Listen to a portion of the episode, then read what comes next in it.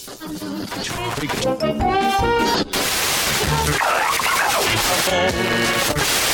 721, let's intercept the final bearing 222. Bienvenue.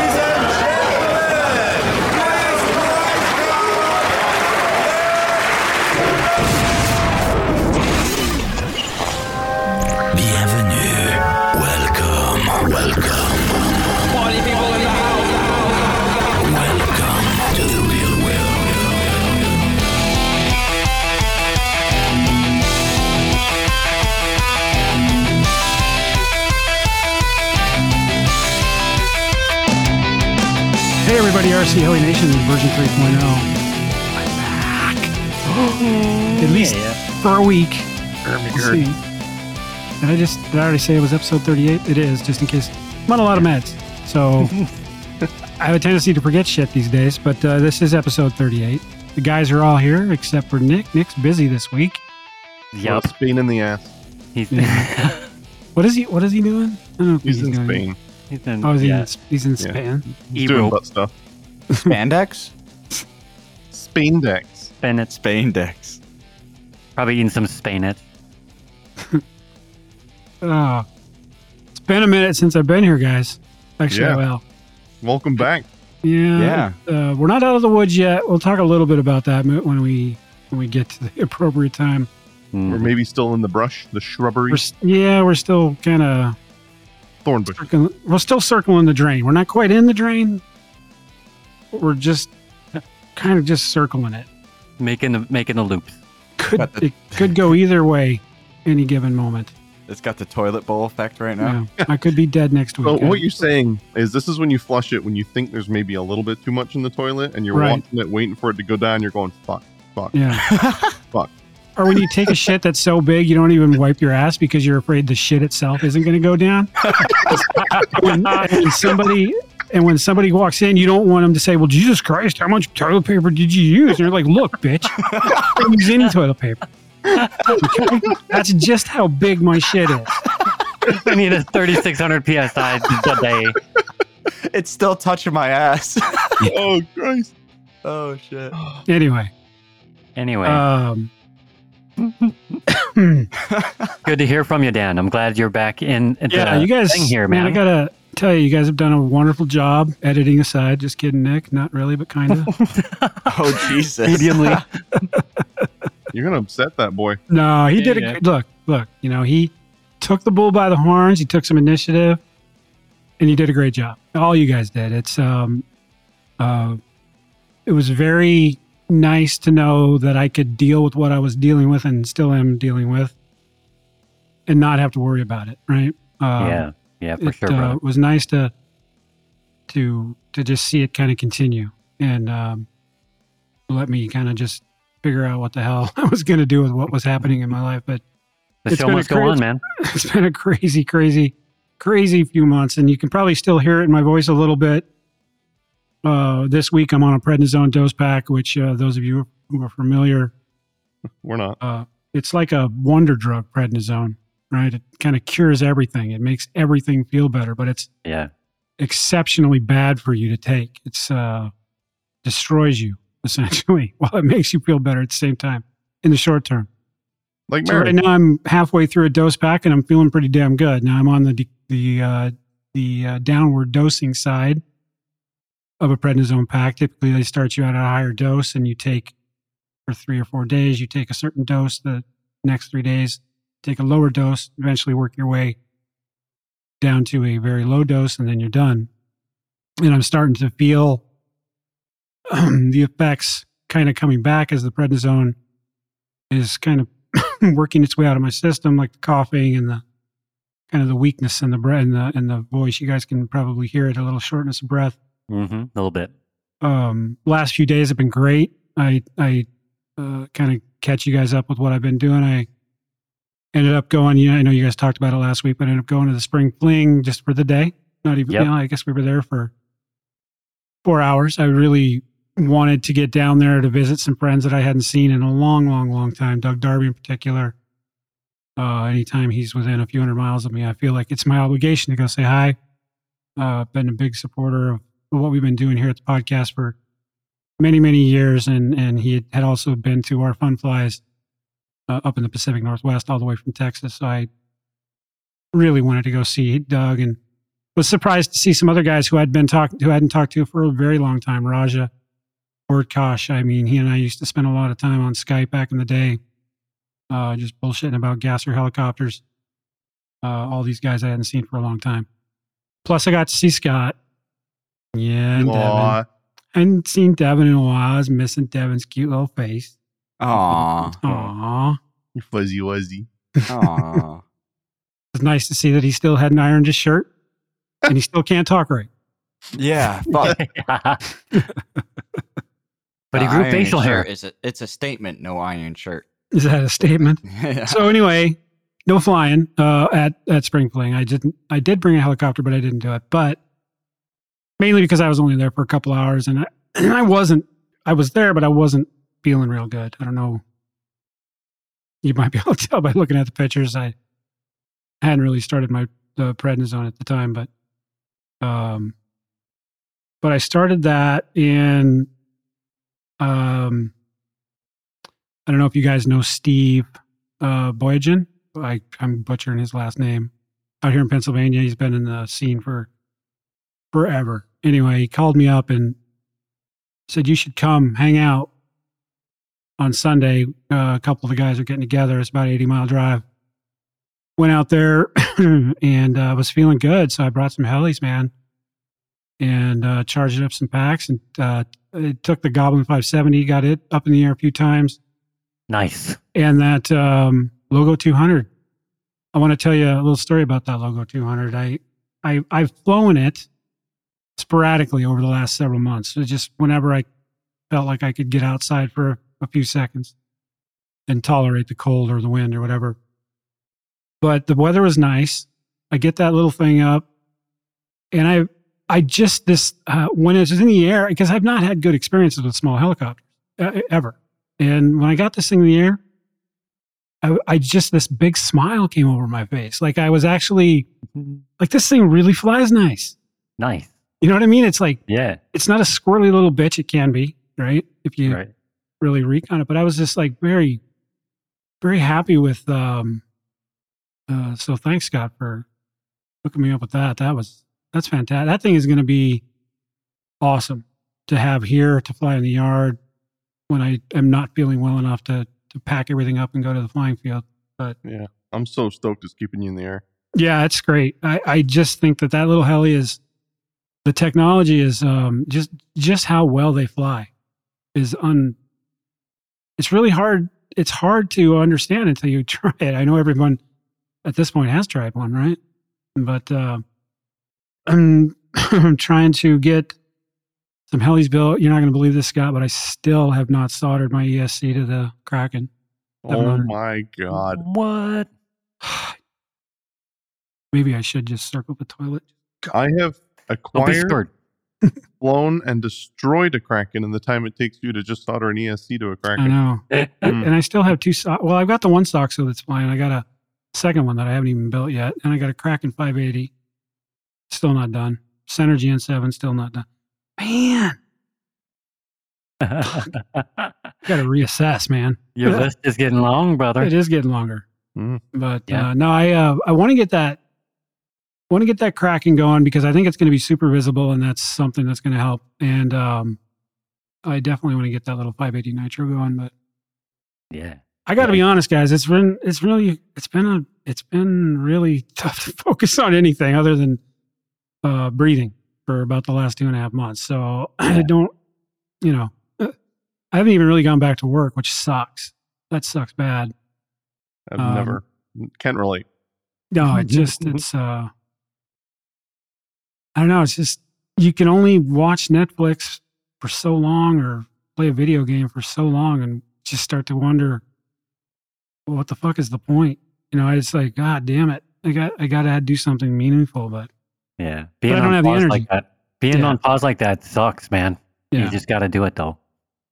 So what? Um, just kind of a quick rundown. Uh, most people are aware, obviously, on February seventeenth, I had open heart surgery, uh, quadruple bypass, Uh, I went into the hospital on the eighth, thinking I was having strokes.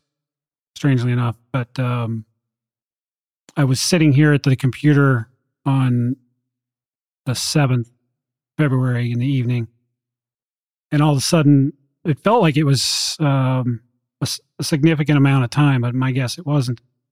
Maybe more than thirty seconds, but all of a sudden, my vision went tunnel, and and I couldn't make out any detail directly in front of my face, and I couldn't see anything on the peripheral. And um, I just had this this uh, feeling that I was actually outside of my body. Like I, I can't explain it. It's like uh, this extreme dizziness. Uh, it- but it was like I was, you know what I likened it to? I, we've all been there. I maybe yeah, I'm sure maybe Devin has too. But you know when you drink too much and you lay down in bed and Mm, you get yep. the spins. You gotta put your leg on the wall. Yeah. Yeah, or, or and it's just this intense like y- you got to do leg on the something. To, yeah, that's kind of what it's that's what like, it means, except man. worse. But anyway, so that I I didn't say anything to the wife. I didn't, you know, I I, I couldn't move for about well, I could, but I couldn't stand up for about thirty minutes after. Sat down here in the office or in the basement. Went to work the next morning, and this exact same thing happened. And you know, I'm a nurse, and I thought to myself, I know better. There's obviously something very wrong happening Yeah, I gotta do something. so I went to my uh, director of nurses and I told her what was going on. And I said, I don't want to make a big scene. Don't want to call an ambulance. Um, but we need to get to an emergency room. And um, so she she drove me, which was three or four blocks away. And uh, yeah, I was in the hospital for two weeks. They were afraid that my heart was going to blow up, and the surgical team that they needed was gone like they weren't all present. The surgeon was there, but his whole team, like a couple of them were on vacation. So they couldn't, they had to hold me off. They, you know, if I needed to be somewhere, it was in the hospital. I felt a little uneasy that they were telling me that my heart could blow up, But just Um, wait. but we'll just, we're going to wait for two weeks. Uh, but they, you know, they had me on all the necessary protocols to keep that from happening. And turns out I didn't have a heart attack, just to clarify. But what they did notice based on the diagnostics that they ran is that my ejection fraction on my heart was very, very, very low. You're looking for ejection fraction. and It's just basically a fancy way of saying how hard your heart's working.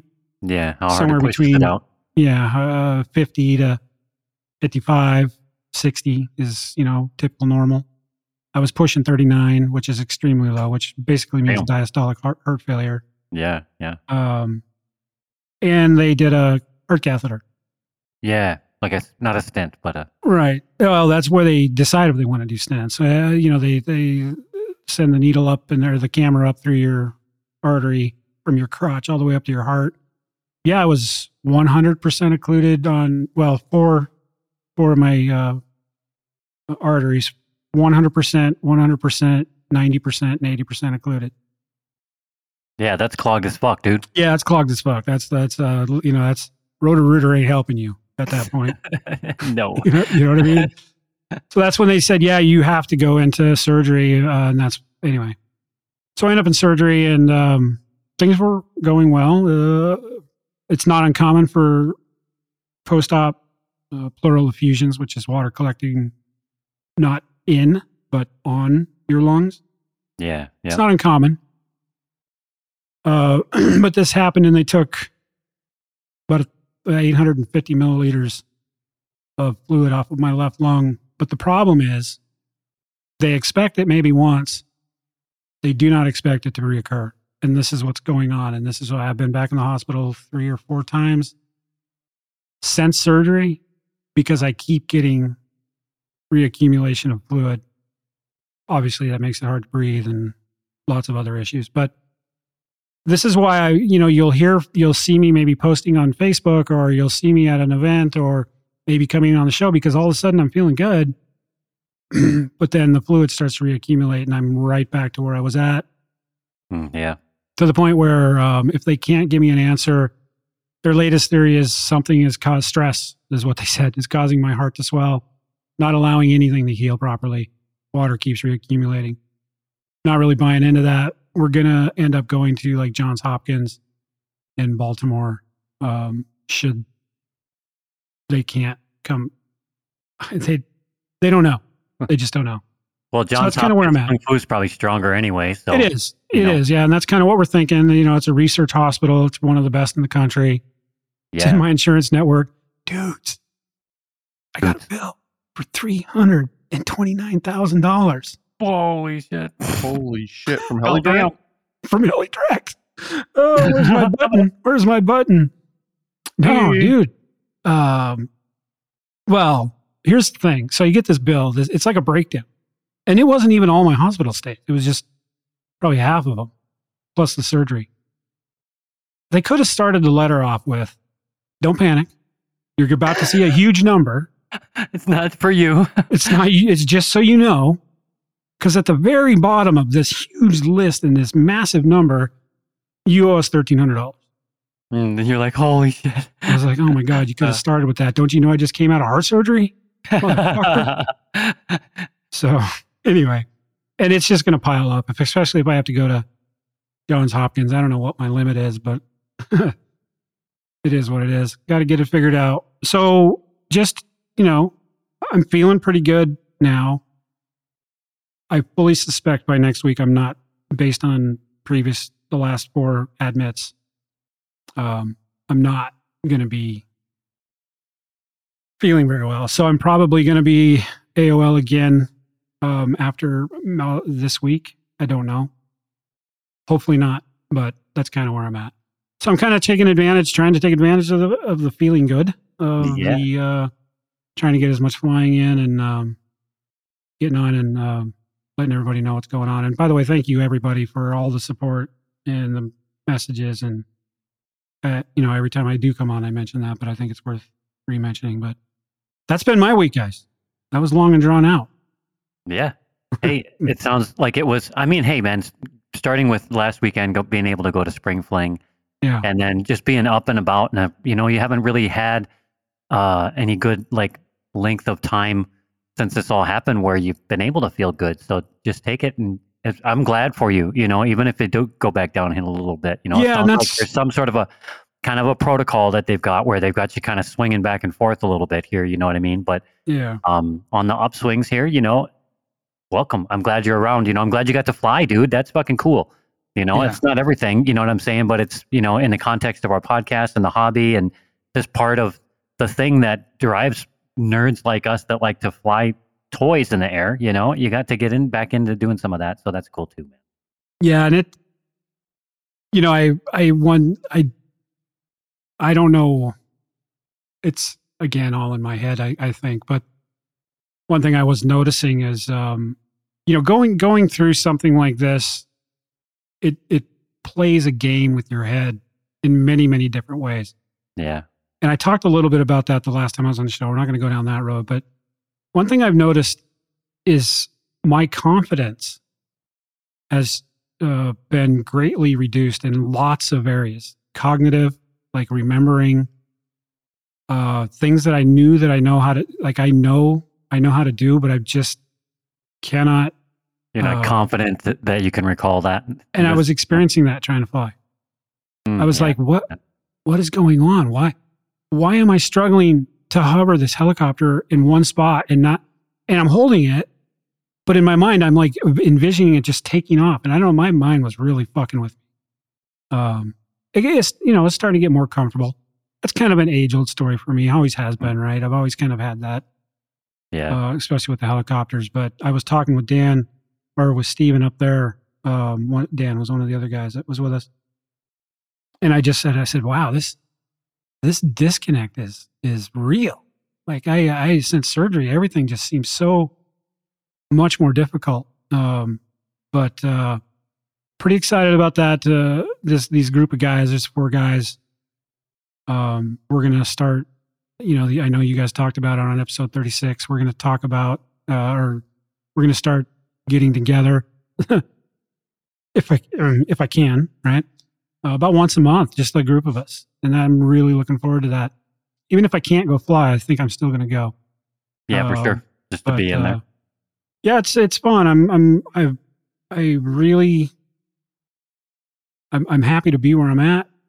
Things could have gotten a hell of a lot worse. And therefore there was a, significant amount of time in the last two months where I did not think that I was going to be here on the other end of this. Like I, I'm not, I, and I'm not being over dramatic. I'm not trying to, uh, you know, sell some weird dramatic shit, but Yeah. there was a significant amount of time where I was pretty sure that this was it. Like I'm not going to make it through this because it just was.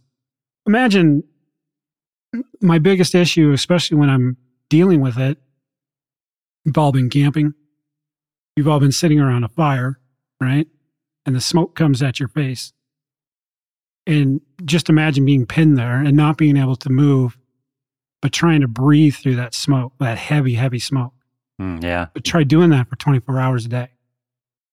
That's what that's really what I've been dealing with um, when Yeah. it's bad, um, and that's you know it, it takes its toll on a on a person after a while, right?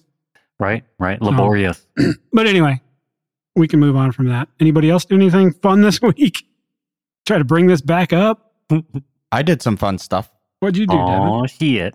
I went flying Saturday and Sunday. Oh my God. Baller. Yeah. Yeah. Crash? No. Huh.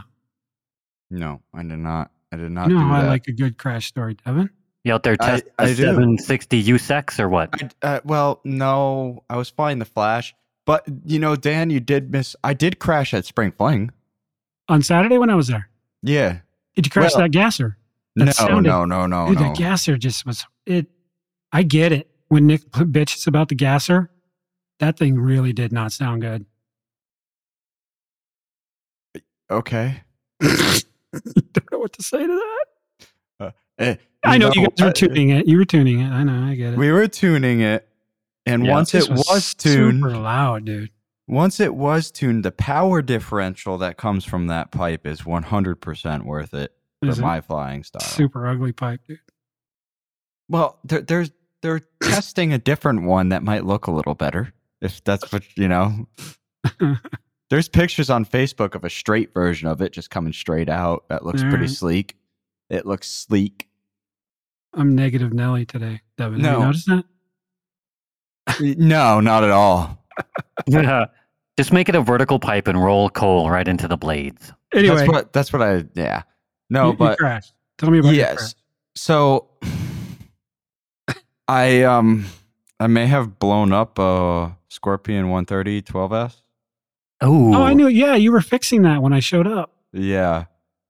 Yeah, I was. So you didn't see the actual thing, No, but like I was I don't know what I was I can't remember even what move I was doing or what I was doing, but Mike Lewandowski was with me and he goes, "Oh, that looks super cool." And in the middle of cool, you just watch the heli go and fall out of the sky. I'm like, "Well, cool." Like, "Hey, watch it cuz I I don't got it no more, so just see what happens." And uh it went into it went into tall grass, only broke a servo uh link.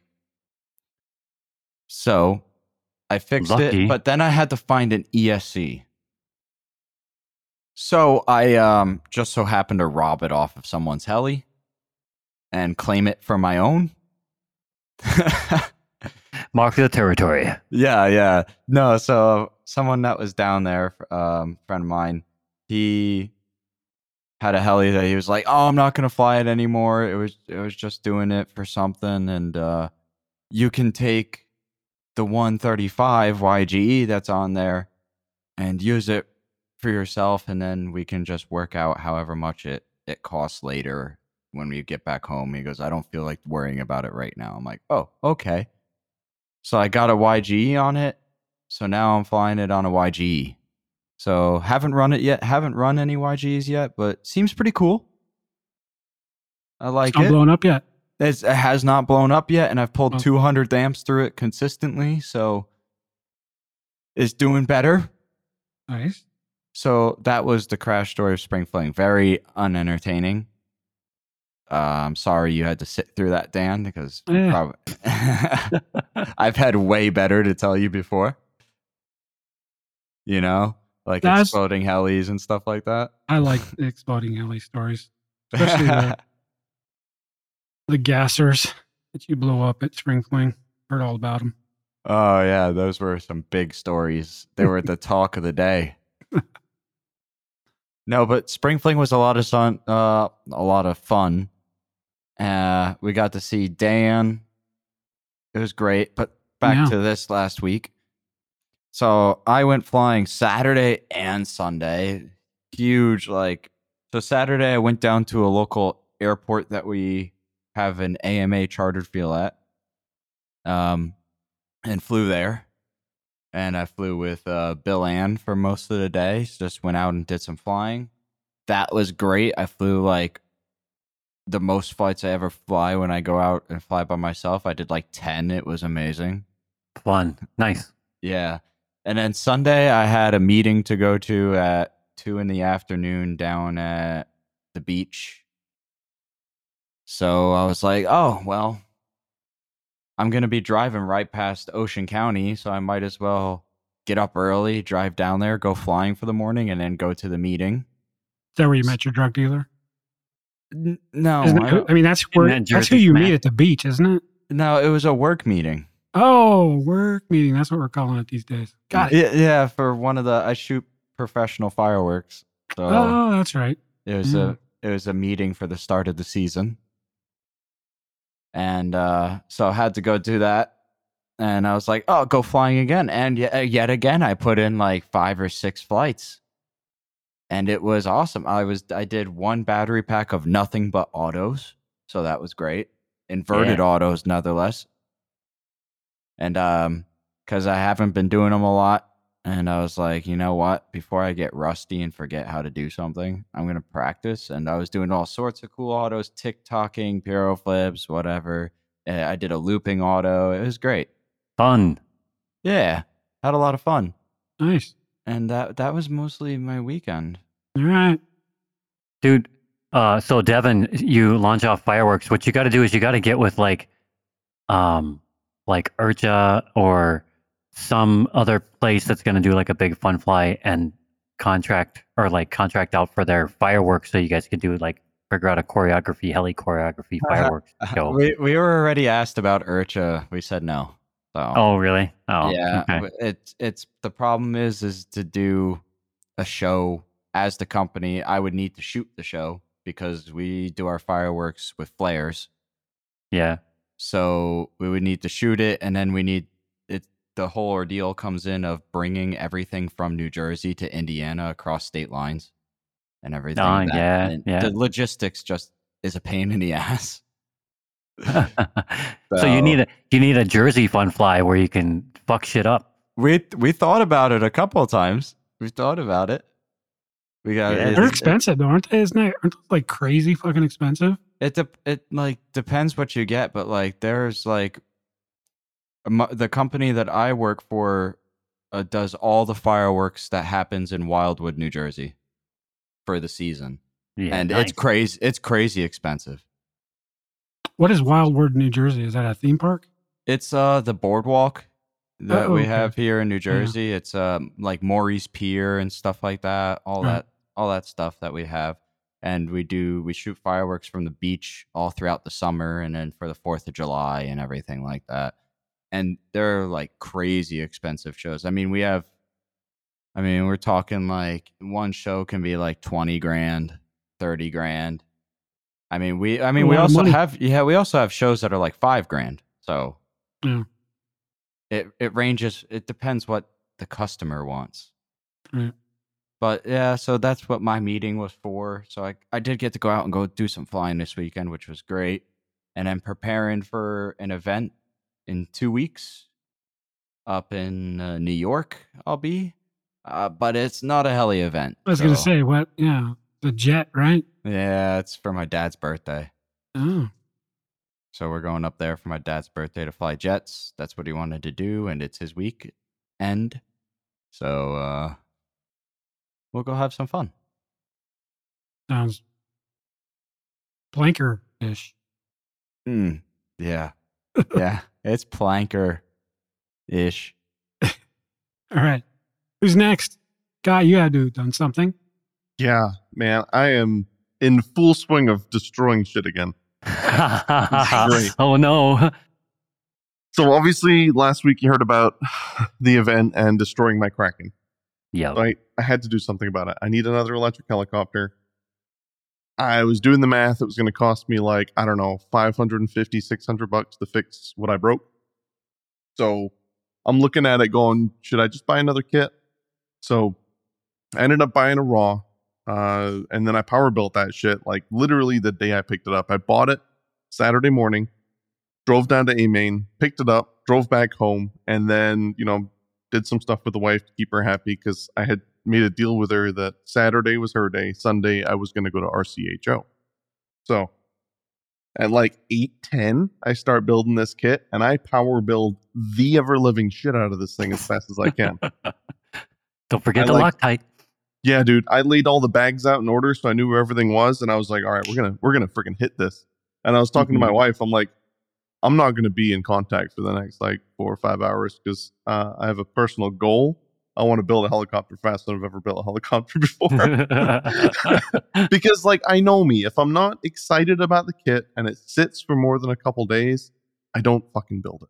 I need that like new shiny thing excitement to build it. So I was like, this has to happen today. the plastic fumes. You gotta you gotta have them when they're fresh. Yeah, you got to huff them immediately.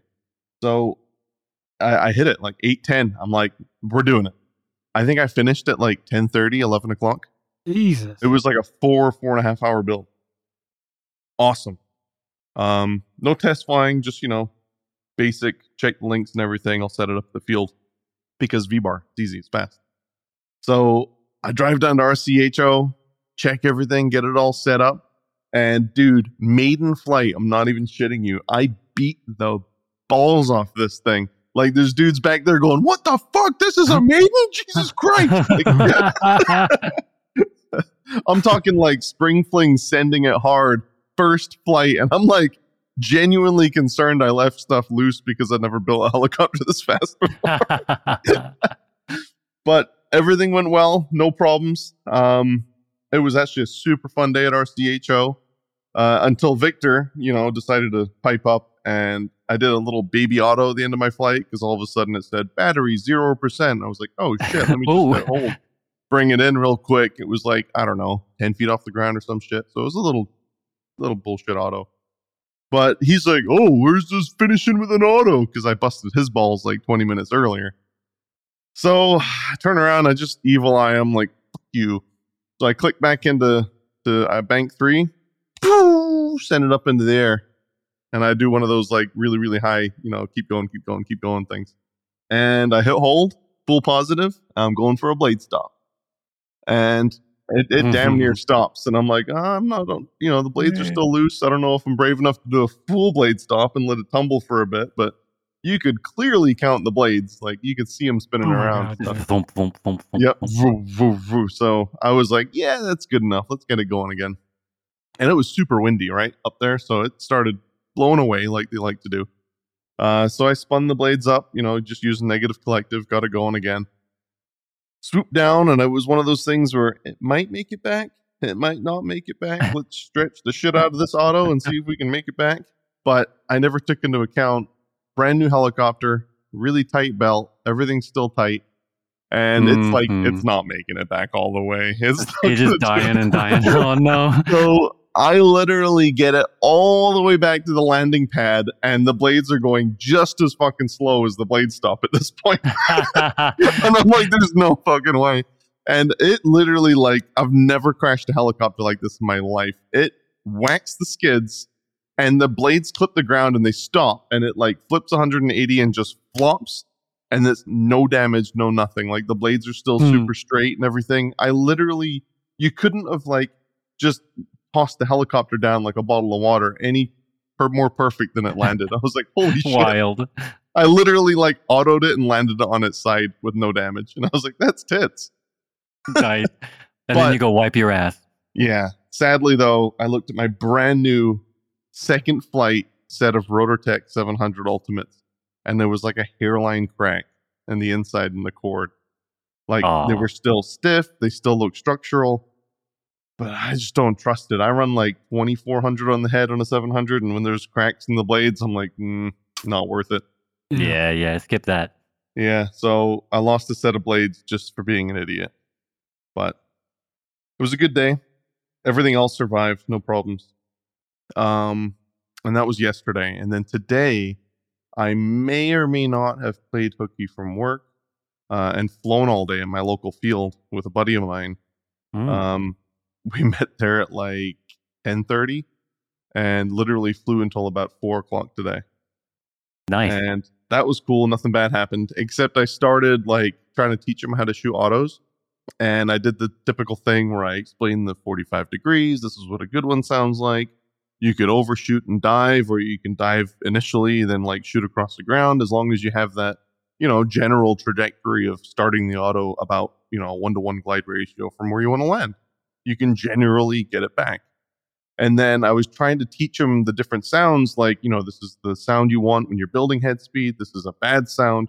And like I do, this is the bad sound, and it's still bad, and I, it's still bad. and I try and recover and like bring it around, but it's just not working. And I do the same exact thing basically as RCHO, and I'm like, fuck. And uh, I flop it the same way. But the only problem I had is I just changed governor modes on my YGE. And YGE, when you run YGE Gov, it likes to run the can really slow during an auto. Like, you know, I don't know, six or seven RPM or something ridiculously slow. But when I did the same kind of like bump and flop thing, it probably would have would have been okay. But it started to electric chicken dance really slowly on the ground. Oh, I was like, Fuck! Like I didn't realize I had to click all the way to motor off. It it caught me off guard. And one of the revolutions, it whacked the boom. The brand new pretty orange boom has a gnarly dent in it now. Aw, yucky. So that is officially a retired scheme.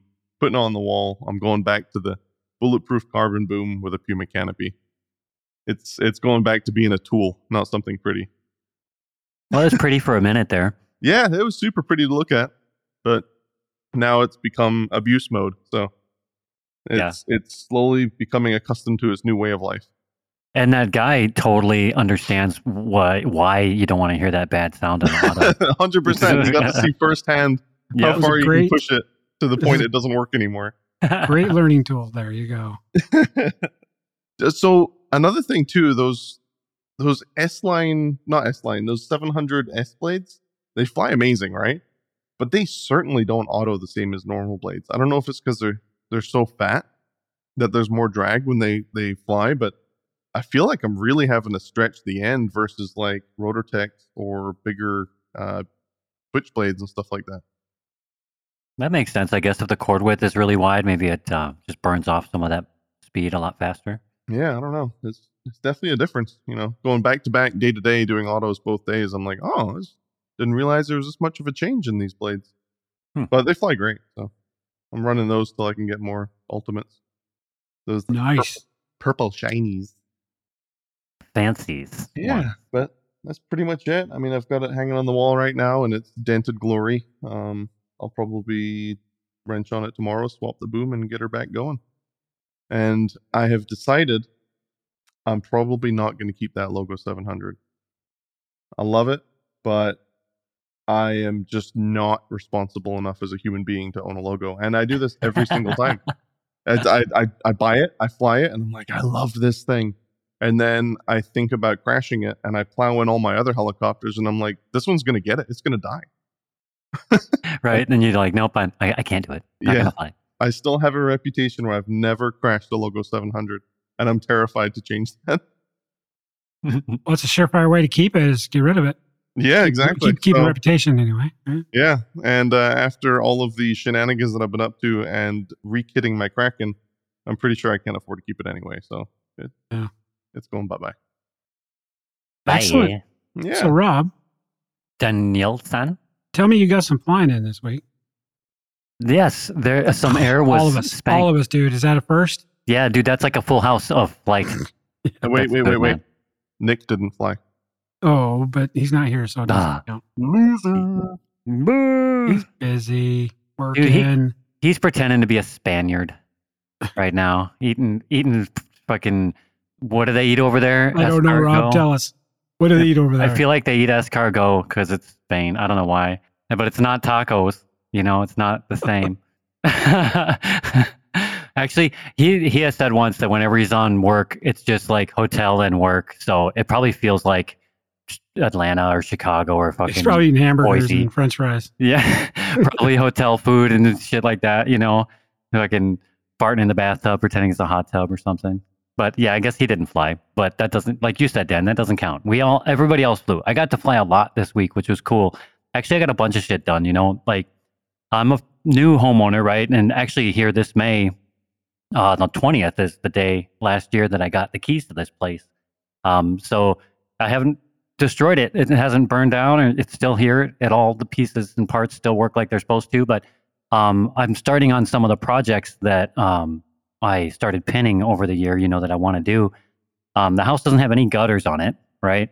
So when it rains, I get this deluge. There's the vocabulary word from There last week, right? I get this deluge of water that just pours right over the door, right in front of the door that we have to come into every day. You know, uh, so eh, all all summer last summer it was us, you know, reaching through the waterfall to unlock the door and then like running through quick and passing bags through it really quick, just bitching about it. And so I last it must have been Friday, I think it was Thursday, Thursday, no Friday.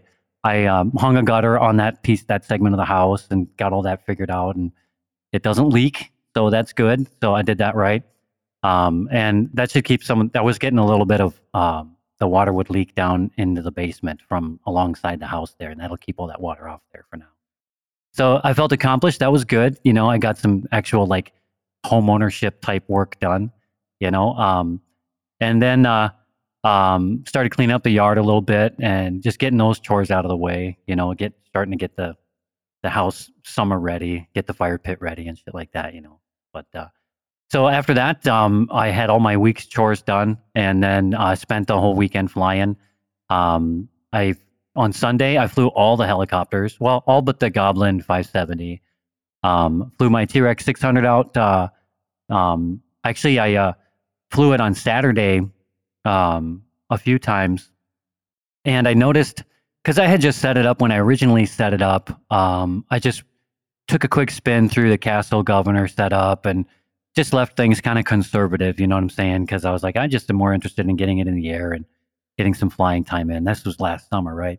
Um, but I'm back in the air here this spring, and um, my skills, I think, are they've progressed quite a bit. You know, um, and so I'm able to push the helicopter a little bit more, and I'm noticing that the head speed just wasn't keeping up in governor mode. Really, it, um, it, so then I went back into the settings and I turned some stuff up, and uh, I had the um, governor was set to like low, I think, and so I turned it up to medium, and so I grab it bites a lot harder now. You know, it seems like when I pull out and stuff, it, I don't get that.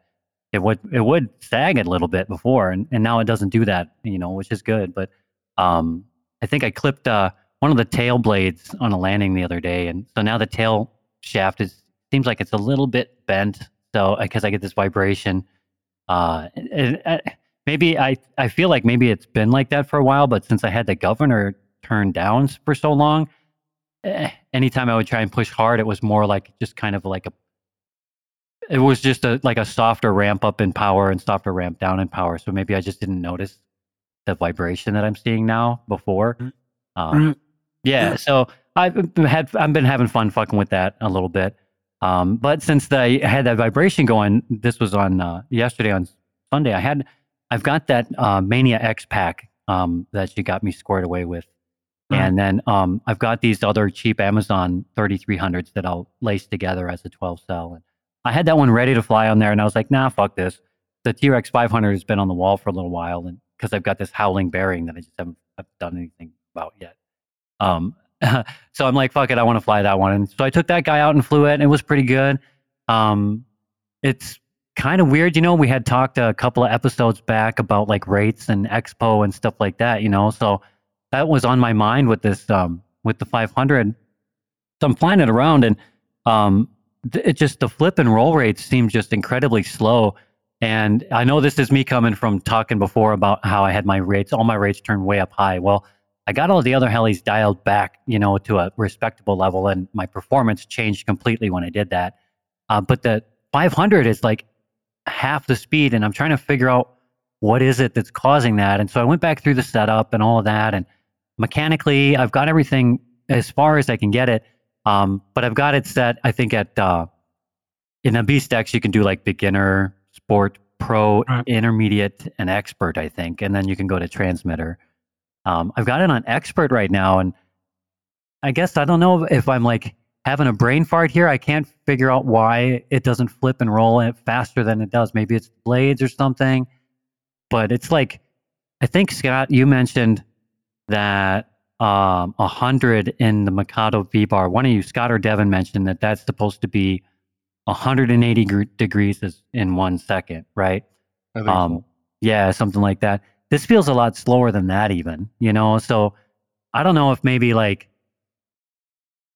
the only other thing I can think of is like on the bench, my servos are moving as far as they're supposed to, but maybe if they're worn out or something like that, and I'm putting it in, trying to push them under load, they just don't go as far. That seems way far fetched. So I don't know. so. It's not like flybar days when the servos move a certain amount on the bench. They don't do that in the air. Yeah. So they're only moving that much on the bench because it's not achieving any rotation Right. on the bench. So they'll move to their maximum extent. They don't do that normally. Um, Not the same correlation. So I shouldn't have to think about it that way. Okay. Yeah. Uh, what I fear is maybe your uh, endpoints maybe aren't quite right for the BeastX, um, or that setting where you have to set your angle in the swash a certain Mm, amount. You yeah. know, your your cyclic. I think that Yep. maybe is what your problem is because when you did extreme, like it's not it's not that quick, or Mhm. whatever levels that highest right before transmitter. Yeah. Um, but it should be quicker than like you know something slow. Yeah. But- yeah. I think you're at the point setup wise and skill wise where you can just go straight to transmitter mode and do it that way based on your endpoints. Yeah, that's how the 600 and the X5 are set up, and I just left the 500 this way. And you know, it's you bring up a good point because um, I did go back through and I adjusted um, uh, my the, I forget which setting it is where you can adjust your uh, collective pitch range Mhm. um, because I noticed I had some room. I was moving it around on the bench. I'm like, oh shit, I got like three millimeters here. You know, I'm like, let's fill that all up. You know, let's just use it all. And I didn't go back through the cyclic and make sure I got my six degrees in blue and all that shit again. So I should probably go back through there and just push it right to that, right to there, and maybe go on to transmitter and just let it rip because I I'm comfortable with it on the other two. You know, I just never fucked with it on the, the Yeah. 500. Um, so yeah, I took a couple of flights out with that, and uh, yeah, I did just mainly just in the yard, just doing circuits, practicing. Um, I've always had this hard time coming around, uh, doing a like a clockwise circuit. Um, no, I'm sorry, counterclockwise circuit, uh, and coming from when it's away uh, out at a distance, and you're coming right to left, and you're starting to turn nose in along your left side to come back across. That spot there, I always seem to just lose like my forward, all my forward momentum, and I'm realizing that I'm st- I'm like resting on the stick. I think when I'm coming around, like I'm trying to pull it towards me or something. I don't know why. So I spent a couple of packs practicing that, you know, on that. Um, took the X5 out too on Sunday. Um, didn't didn't do a lot of crazy stuff just because, you know, my X5 is my vintage heli. You know what I'm saying? And I don't have a lot of. I've got some parts left, but I I don't feel like going on a manhunt for parts. There's a guy that I follow. He he's on Facebook, and I see he's started um, building up his X5, and he's been flying. He's crashed it once or twice, and um, you know, there's a couple places that sell parts and stuff, but and I my my uh, my buddy Dave Mullen from Anything Heli, I think he's up in the Dakota still. Yeah. Um, yeah, he's the Gaui rep, you know, for the the U.S. So if I do need something, I can get it from him. You know what I'm saying? But I do. Are I, they do- still making parts for that heli? I don't know if they're making it for the X5. they just have parts in stock. I, mean, someplace. yeah, right. I don't. I don't know if they're actively still making it. Maybe they buy- are. I used to don't buy all my Gaui parts from Dave Yeah, dude. Yeah. back in the day Yep. Yeah. I remember back in the day when he first started that place, that hobby shop. out Anything of his Heli. garage. Yep, you bet. Now he's the rep for Gaui and do- doing all doing the damn thing. But you know, and it still flies as good as it ever did. You know that my X5. But I tell you what, my favorite heli right now has got to be the Goblin 570 Sport. I don't know, man. That thing is just, it just like you like we said earlier. The helis just want to fly. This thing just wants to fly, and it just for me, it just wants to stay in the air. Um, uh, I can just do so much more on that helicopter than I can do on any of the other helicopters. Probably because I'm putting more stick time on it, and I'm more used to how it feels in the sky than the other ones. You know what I mean? But um, I tell you what, the the analog version of my progression is just happening like hand over fist with me and my 570 Sport. You know, I did I, I t- yesterday. Well, yesterday was Sunday, right? Yeah, today's Monday. So yesterday is when I flew all the other ones, just a, a final hurrah. It had a couple of packs here and there through the week while I was doing my house chores and stuff. But then today I took my the 570 to the field and just flew eight packs straight through it, um, and just fucked it up. Tell you what, dude. Yeah, I don't know. I'm just stoked. Um, I still can't figure out how to get a good hat cam vibe going. So uh, every now and then I'll stand here and I'll stare at my bench. I have all the parts sitting here to just throw it on my head, you know, and I'm like, I just don't want to fuck with that. I feel like it's gonna fuck with my heli chi to have this ha- camera on my head and be aware that I'm filming myself, you know. So I don't. Are you are you still simming a lot? Yeah, dude. Yeah, hours a day, probably at least an hour or two a day. You are not simming for hours a day. Come on, man. yeah, come dude. Like on, man. like Call of Duty, brother. I was simming. I simmed today for probably a half hour before supper, while after flying. Um, when I work at night, dude, eight hours at night, in between having to work and wait for more work, my sim is on and my transmitter is going transmitter or it says uh what is it transmitter inactive or some shit like that transmitter inactive and i got to reach over and slap the stick so it shuts up so i can work for a minute and then i turn around and i fly for eight ten minutes 15 minutes dude i'm simming like all the time i swear to god All right. yeah. If I was married, my wife would be so mad at me. She, I'd be like those TikTok memes where the chick comes in naked to try to distract their husband. It would be me with flying helis, and I'd be like looking past her tits, trying to finish my piro flip and shit. I don't know. Maybe it wouldn't be that bad. I've been single for a while, so if some naked chick walked up and sat on my lap and her tits to my face, I'd probably just throw the transmitter to the side and let it crash. Yeah, I wouldn't care. Even if it was a real heli, I just elevator forward, full negative. Let's get it on. so, but that's basically been my that's basically been my week. You know, just every week I just continuously try to find time to uh, practice my thumbs in the sim and get outside and fly. Even if it's just like um, the uh, um, my uh, Oxy two, I've got like nine packs on it, and I just spent nine packs in a row um, between a couple of days ago and today, just flying circles around in the yard and then just stopping in front of me, doing these little mini FAI like 90 degree hover and up at an angle and then come back down and go around. And they don't, you know how it is. Well, Oxy 2 is little, like the Logo 200, you know, you hover it. It doesn't really stay in one spot for a super long time. So my steady hover is like the size of a, I don't know, basketball hoop or something. As long as the skids are somewhere in there, that's my spot. and I'm, so that's just that's just me, man. That's just what I've been doing this whole time. And not Nice. a peep, not a peep from my neighbor, dude. He's been outside a couple times, you know, and doing his own thing. But I, no more bitching. Maybe he's got a son that's over there that's between his age and my age, probably. You know, actually, I'm sorry, I'm old as fuck. What am I talking about? He's younger than me. Um, but maybe he was like, man, he's not hurting anybody. Leave him alone. He so wants to come. He wants to come over and have you teach him how to play helicopters. Hey, maybe, maybe, maybe we'll get a convert, an old guy Yeah. convert. Yeah, So Cool beans, man. yeah, yeah. Good times, fun, fun times flying my doing rogue sport out at the ball field and in my backyard. Nice. Yeah, Well, I think it's about time for some news. Huh? What do you think? yeah. Some news. It's the news. Gonna have me some news. News. Uh, news. Oh Lord. I have a comment I could make, me but some news. Dan won't like it. Okay, go ahead. Do it anyway. ready? Who's ready for the heli direct minute? The hell you direct minute. Oh. the news brought to you by HeliDirect. Hit him in the back.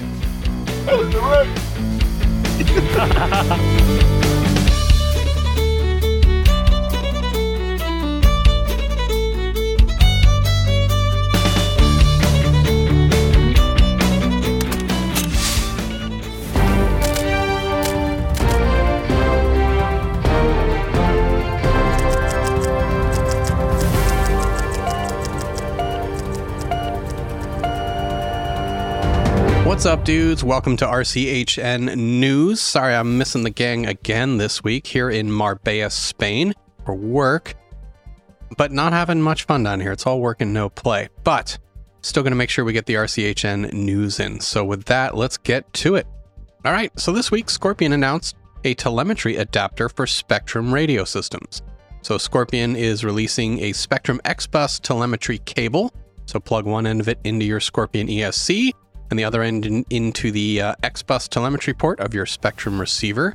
This will then give you all the telemetry features you're accustomed to, including flight path capacity, RPM, BEC voltage, and others.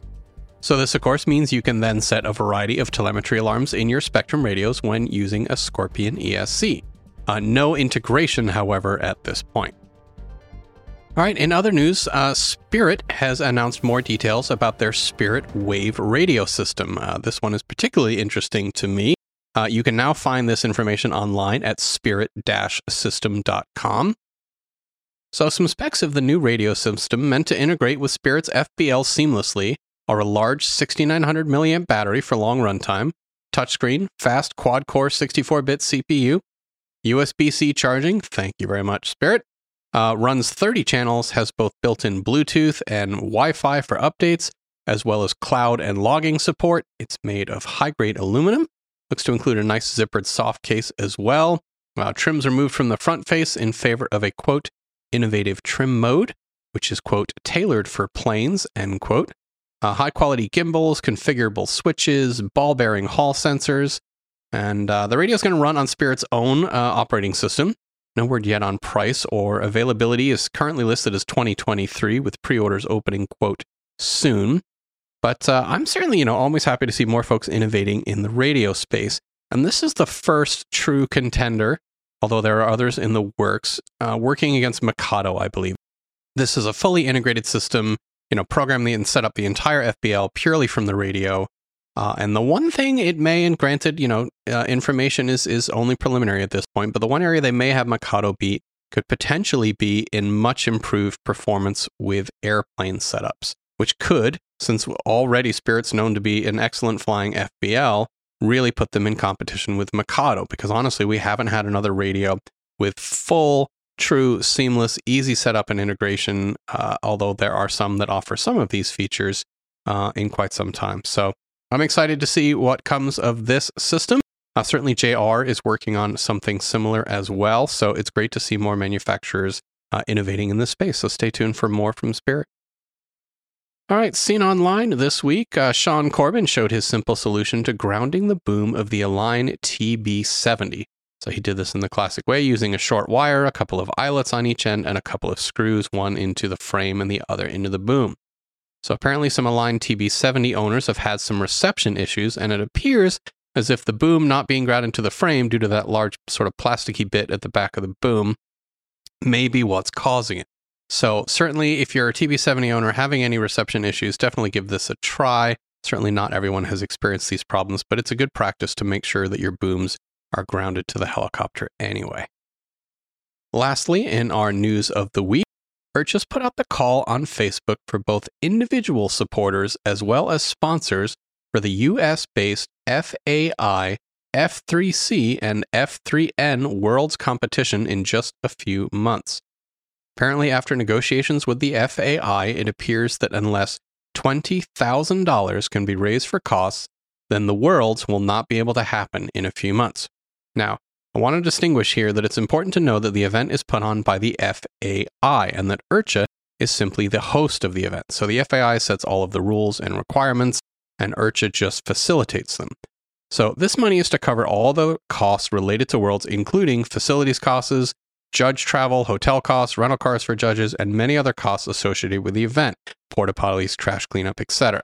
Uh, both Dan Lucente and Augie from the IRCHA board have been seen online discussing this, and it looks like this late need for funds came about due to the last team needed in order to make the World's event official only just now registering, because they do require eight nations to have the competition.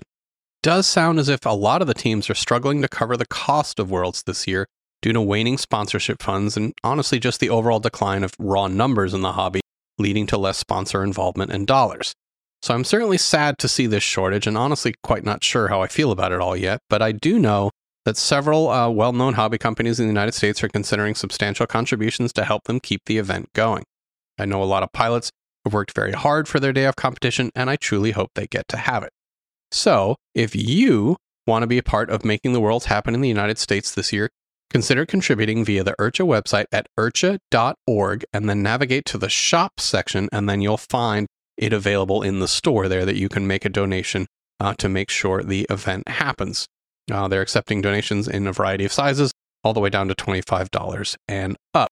Uh, I have seen the British F3C team post on Facebook that Worlds is happening. So, not sure if they have information we don't yet. So, I know contributions are coming in uh, and would certainly, if you're interested, encourage you uh, to do so and help support Worlds.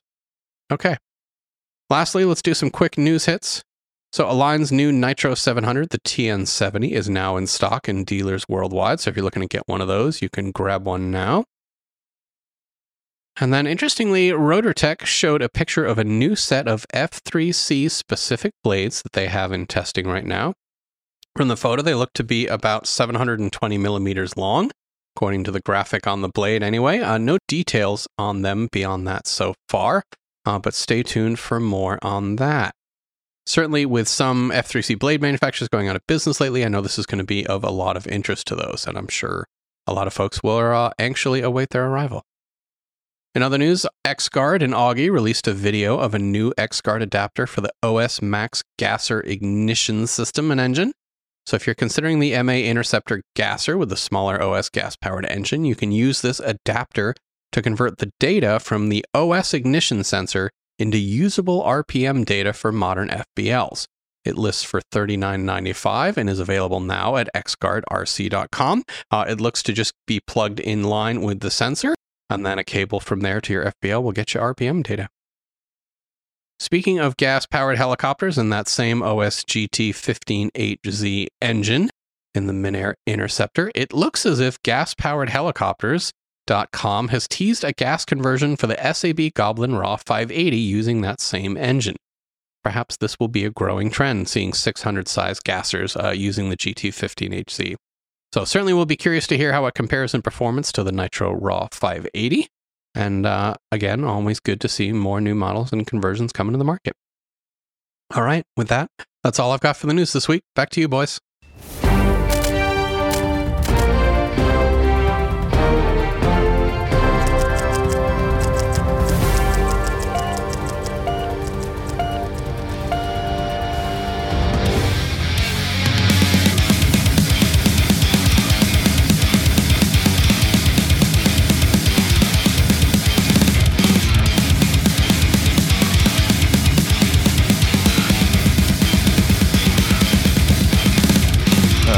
That was the news. Thanks, Nick. Yeah, Bye, those were some, that one thing he talked about. I'm really glad I Really heard that disappoint- here. disappointed.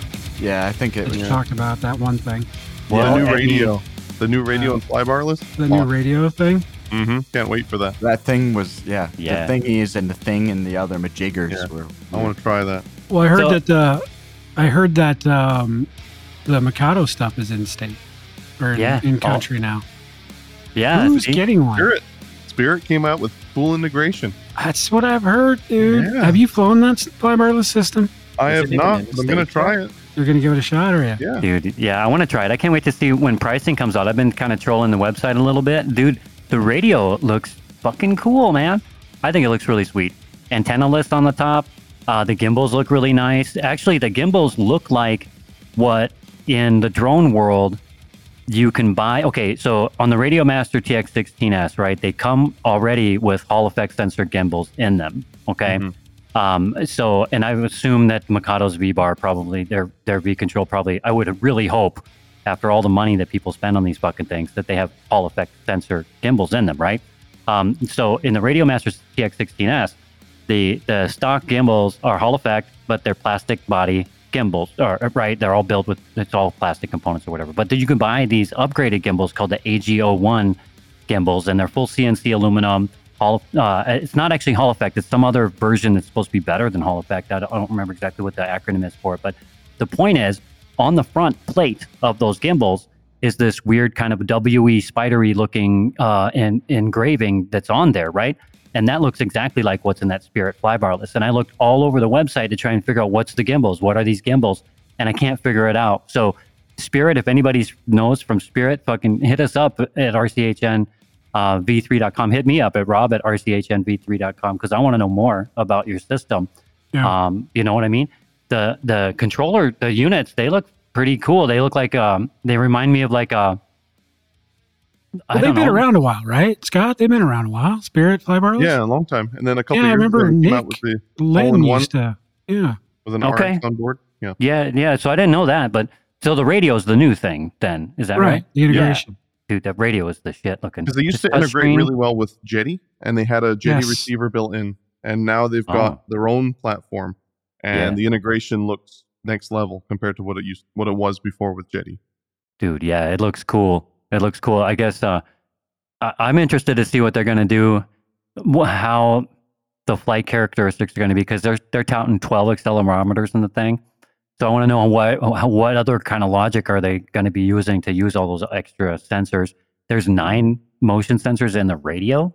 So like a like a like the the six axis old dual shock kind of deal with the playstation you know in the radio. So i'm Force feedback on the sticks. no you move like but they, actually really that would mad be start shaking it. fucking ta- the taser on there when you do the trick wrongs.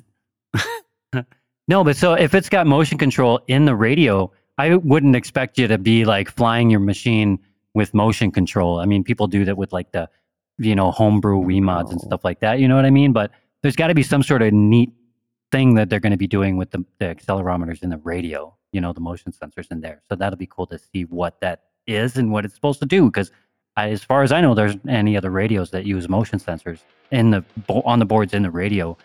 You know, what's the Well, purpose? I want to know what the does. purpose is. In the radio, okay. What, so what do they use it V-Bar, for? You can you can like shake the radio to the left, and the menu opens. You shake it to the right, and the menu goes Oh, back okay. away. Sure. So it's more for like UI User, type yeah, integration. User. Yeah. yeah. Yeah, word. I want to flick it and make the the heli do a backflip. No, that's such Flick. a bad idea. Trust me, it sounds good, but it's No, a terrible no, idea. that would be that would Yeah. that would be a recipe for a disaster. Yeah, Yeah, Chicken. chicken. dude, I'll do it. I'll try it. Just not with my own shit. yeah, it, it's so hard to keep the like sticks where you want them while moving the radio around. Oh my god. All right, guys. So we have a interesting interview. I think it was interesting anyway. Enzo. Oh my god. oh my god. That's an outro. Um, I forgot his I name. forgot his last name already. Enzo Albertoni. Oh, that's right, Albertoni. Uh, professional RC car driver. Been doing that for a number of years, 15 years, he said. So we brought him in to talk to him a little bit, see the parallels between his aspect of the hobby, of the RC world hobby, which would be the cars, uh, transitioning into the, the helicopters, a little bit of comparison, talking about some of his experiences and uh, what he's looking forward to getting into the hobby. So we will play that for you and we'll be right back.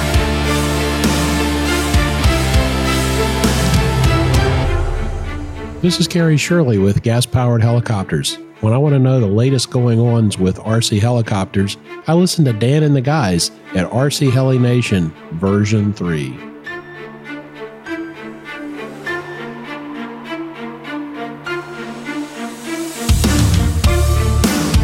All right, guys. Well, here we are. We have with us a special guest tonight. He was at the Spring Fling, as I understand it. I was there, but I didn't get a chance to meet him.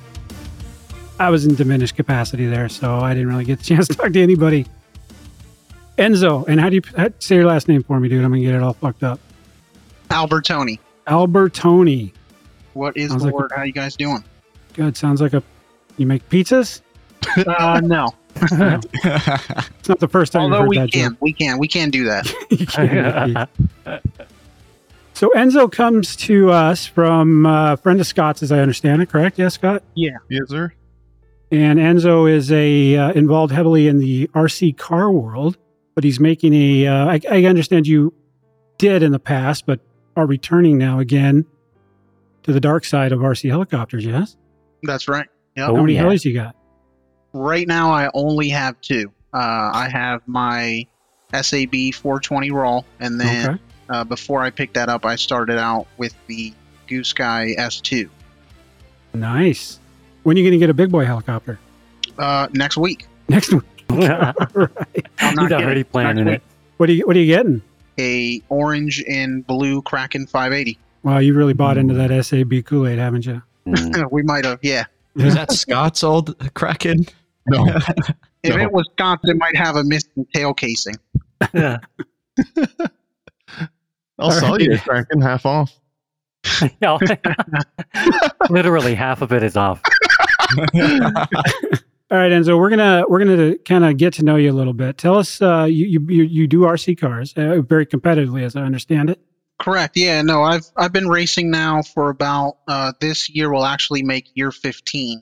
Oh wow, Uh, I started probably when I was I started going to the track heavily when I was in the fifth grade, but I was actually racing a little bit before that. Uh, my dad actually bought me like a used uh, nitro buggy that I started messing around with at the house, and just kind of got really in tune with you know working on an engine and taking it apart and clutches and the whole science of you know figuring out how to tune and stuff like that. So that's how it started, and then probably in like the fall of 09 you know heading into 2010 is when i started going to my local indoor track and then i was hooked from that day on going forward as soon as i walked in and kind of saw everything happening i was i was on yeah. Where where's local? Where are you from?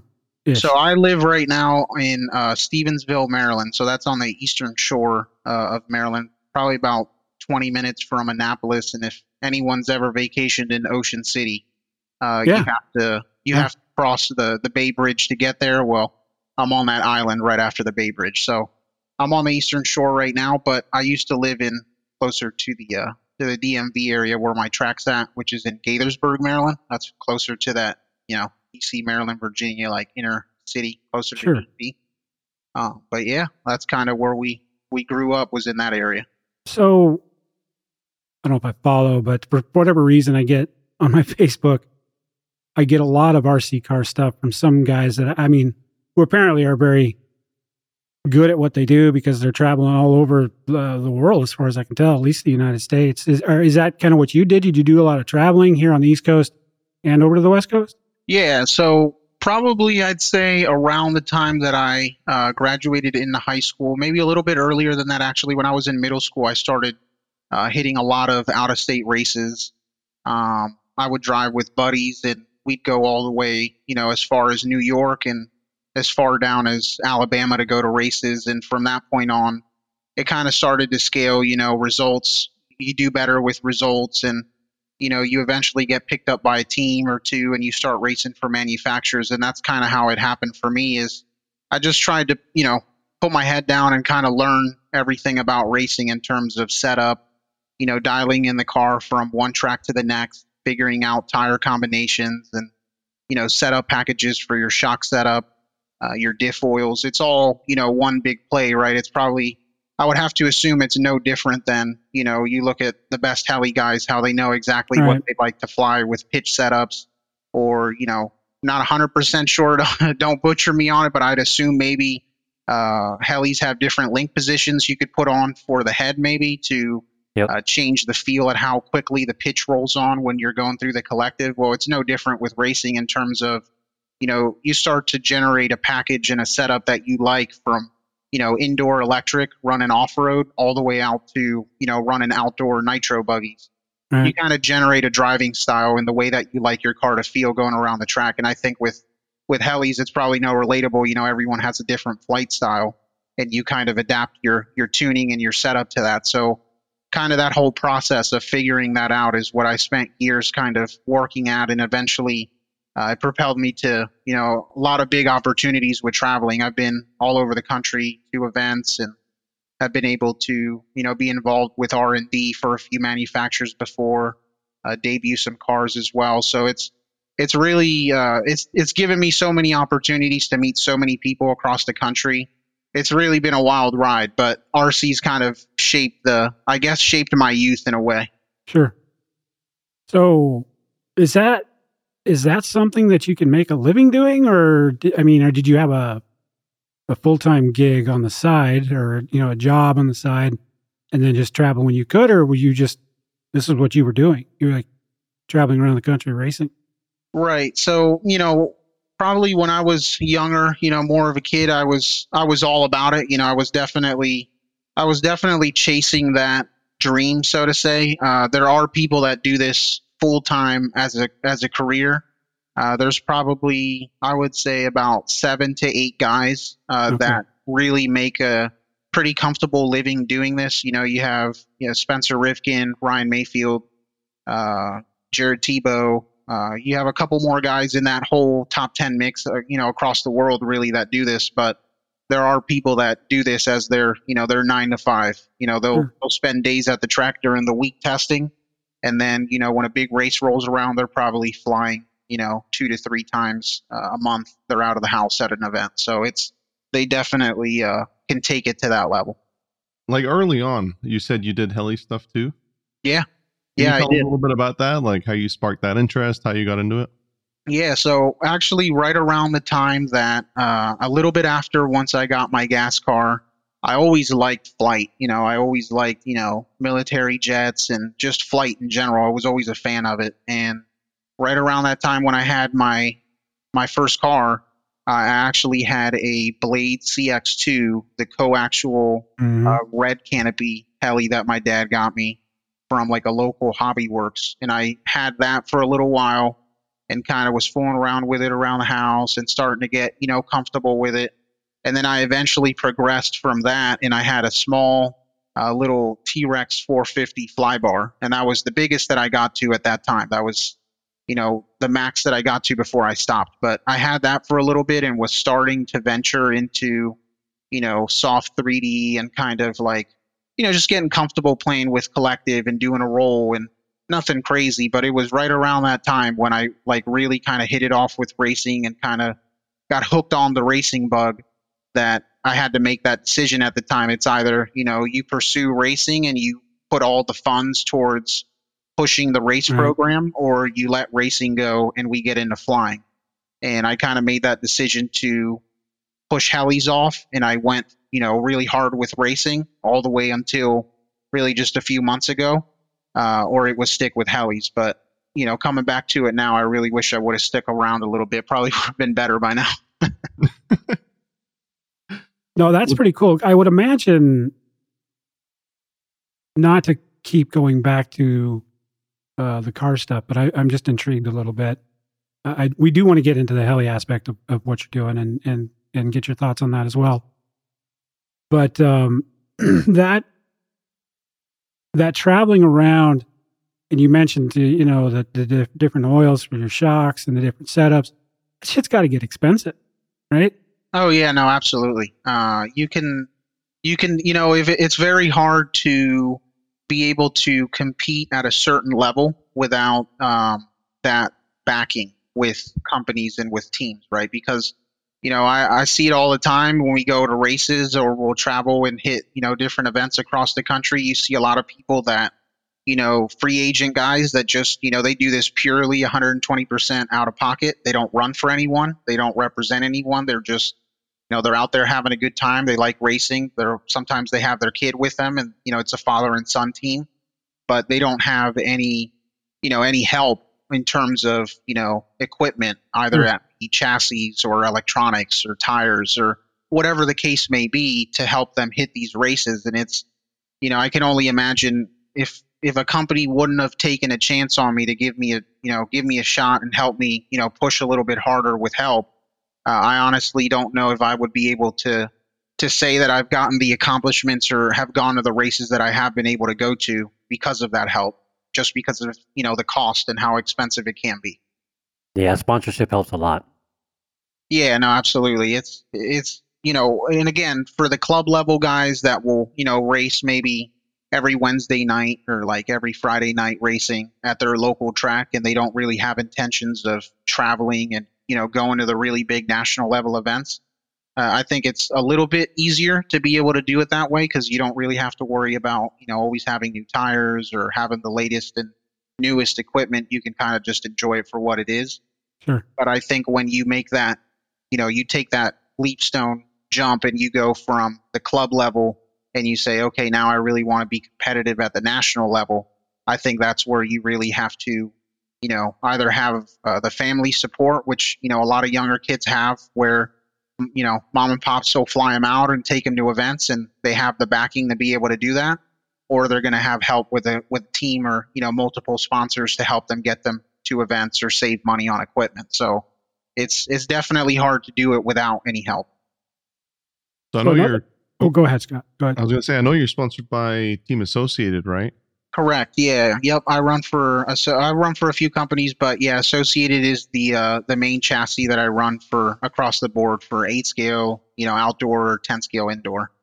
Okay. Do you have a tire sponsor, or do you want to talk about all of them? Just Yeah, no, uh, yeah. So uh, I run the team associated cars. I'm sure Scott, y- you mentioned that just from listening to the previous uh, podcast when when you guys were talking about it a little bit. I know you had said you were uh, running a little bit of eight scale, maybe. Well, you had Mhm. ran the associated cars, so yeah, I, the associated chassis, and then uh, Reedy Electronics, uh, then as well as J Concepts tires, uh, factory team hop ups uh, that they make is their parts accessory line and then uh, Sanwa radios is what I run for.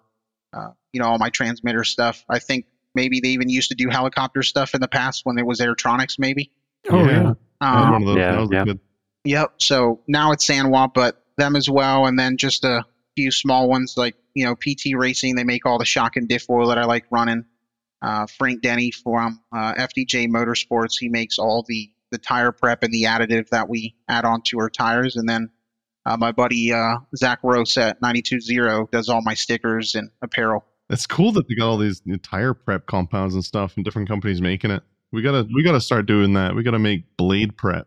Blade, And uh, Blade grease? we're gonna start would be Scott's blade prep. We used to do. We used to do a commercial for br- blade spray Yeah. to get, Yeah. to get better efficiency out of your blades. I wish Um, we had shit like that. Like if it made a difference, I know it doesn't, but Which, funny as hell. which spray will help you slice through the air quicker? yeah, Yeah. give you juicier farts. We I found need that shit in my skid so it bounces better. Yeah, we, we found Windex worked the best. All right, so Enzo, we're gonna we're gonna shift gears a little bit. We we've established that you that you are indeed established established in the RC car world. We now want to learn a little bit about what brings you back, as it were, to RC helicopters. Was it this hooligan Scott? Did you somehow hear? I don't think I had anything to do with it. you know, anything to do with it? No, so it was actually um, my buddy uh, Jason Pelletier up in New York. He's from Long Island, but uh, I know him from racing, and he actually is a longtime racer as well uh, out of Long Island. And uh, we, you know, we've known each other for a while now, just from races that we've hit, you know, in Pennsylvania, running eight scale and outdoor. And I've always, you know, known him, and we've chat before, and good dude. And it was honestly probably about three months now. I'd say three and a half going on four. Uh, it I don't even remember how it really started, but I, I think I came across like a Tareq video on YouTube, Ah, and I've always kind of been a big fan of how that guy throws down. It's pretty insane. And I saw that video, and I, I just I want to say I started watching heli videos a little bit, and just you know started. As soon as you click on them, you know we could probably all attest. As soon as you watch a video, two days later you get the suggested, and you get a Mhm. couple Oh, more. Yeah. And that's kind of how it happened. I clicked on like a Tareq video or something, and it came back, and I was like, okay, you know, we'll watch it some more. And then the next day, something else came up, and I started to like get more into it again and started watching more videos. And I want to say I joined like a heli group on Facebook, like one of the aligned groups or something like that, just to try and you know dip in a little bit and see where things were at from the last time that I that I flew because I flew, you know, the last one I had was a 450 aligned, so Sure. I was probably going to go that you know that route. And uh, Jay was in that group, and he sent me a message, and he's like, "Oh, I didn't know you did helis and this and that," and we started messaging from there. And he starts, you know, sending me little messages every now and then. He's like, "Dude, you got to come back. You should come back." nice. you know, Hmm. a couple weeks go by and that's kind of how it, it folded. And then I, you know, I finally bit the bullet and I got a, a Goosky S2 and picked up an NX8 radio and just started to, to sim a lot, really. You know, I didn't even want to go to the field until I kind of knew basic orientation again before I went out.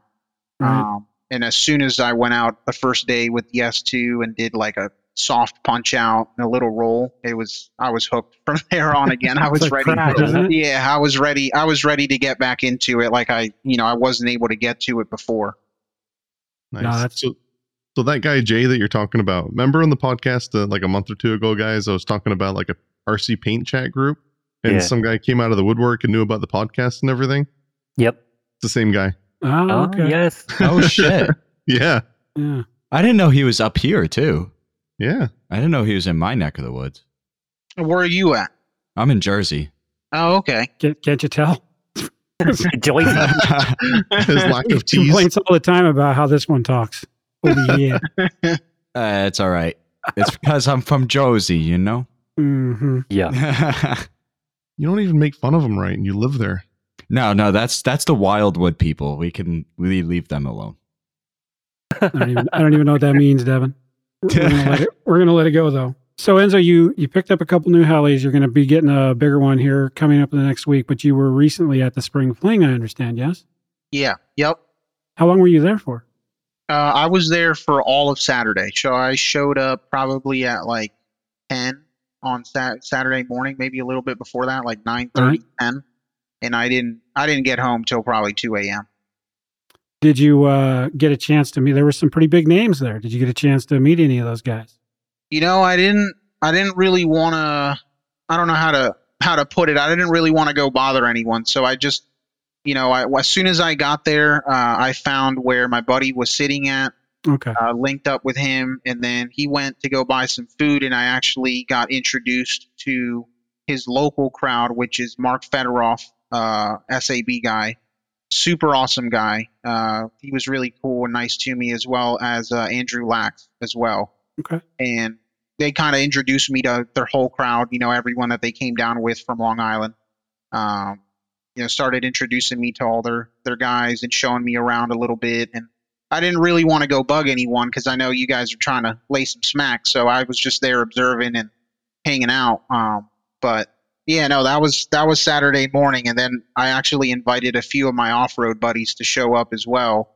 Um, one of which has never flown before, and then another one used to fly back in the day. Had you know like a line 600s and stuff when they were flybar, and he showed up with his brother later in the day, uh, and it was awesome. We were there all day. Yeah, it was.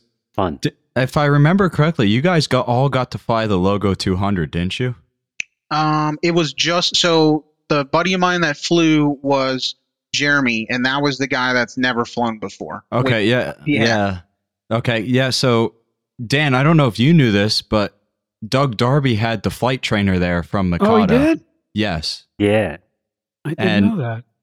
Or and we had all the kids trying it out. Anybody that didn't fly, they were all trying it out. It was really cool. It was actually awesome to see how yeah, it it, performed. it was pretty legit. I was Yeah. pretty impressed to see how that, you know, how uh, how friendly and how approachable it was for, you know, my buddy Jeremy's never picked up a a transmitter before to fly. So when he got behind the sticks, uh, I know the guy that had it maybe was uh, Alex Dean. Maybe am I Yeah. right? Alex Dean had it. Yeah. Yep, and he was kind of walking him through everything and like showing him what to do. And as soon as he got a little bit comfortable, he kind of took the the rounds of the heli and was flying it around a little. And I was like, "That's awesome!" You know, someone that has never touched a transmitter before to be able to pick it up. That is pretty And- cool. You know, know that you're not going to bury it, but at least be able to you know float it around a little and you know maybe work on tail in or side in. So that that was pretty cool. Yeah. It definitely, beats, bouncing a coax off your bedroom walls, huh? That's right. I tell you guys that I know it's expensive, but I think that's that's like the somebody sat in a room back when they were this was in you know in thought process and and they're trying to figure out what they want to do with this trainer and I think this is exactly the use case, right? I mean, think about Yeah. that. So, you know, uh, you put some guys be- uh, behind the sticks and they don't have to necessarily worry about crashing anything and they just get that uh, that's like handing them a, a you know a free eight ball, right? Like Yeah, here you go, totally. buddy. You will be back next week for more. Okay, Yep. We'll see you then. Right. yeah. bring your wallet next time. But no, that's a great. That's that is freaking awesome. I love that. Yeah, no, it was great to see him to see him fly that. I, I didn't ask uh, Alex if if it could, but I, does that trainer like allow you to go like soft 3D and be able to push it around a little? Is it kind of confined? I didn't I didn't see that um because even in like the advanced mode it only has like a 30 degree bank until it'll take it from you. Oh, okay. From my questions, you can go inverted in that safe mode. You can. Oh, I was told you couldn't. Okay. Uh, well, no, Oh, well, yeah. no. I, I was that was a question mark at the end of that. Sorry. oh, Um, no, I was It, told you it couldn't. sounded like a Yeah. statement, Devin. no, no. It was a question mark in my head. Okay. Okay. I can't, Um, dude. If I could see what was going on in your head, you don't wouldn't want to see that. I that. just- I see that. yeah, Yeah. I don't scratch that thought.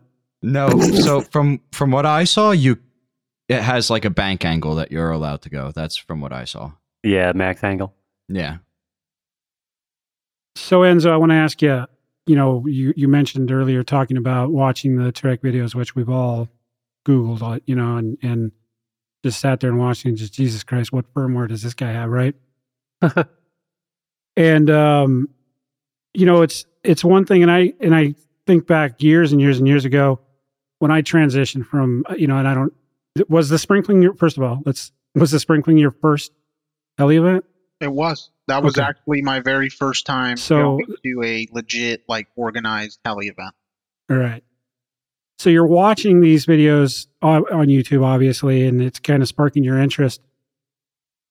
Can you paint a picture for me? What what was it like when you show up at this field and you see all these helis in the in the sky, but then you happen to notice that somebody, and it doesn't necessarily mean that you know you were watching a some sponsored pro pilot because there are a ton of really good pilots who are not necessarily sponsored pilots. But anyway, the point is you're watching this helicopter defy gravity in, in every which way, shape, and form that you can imagine.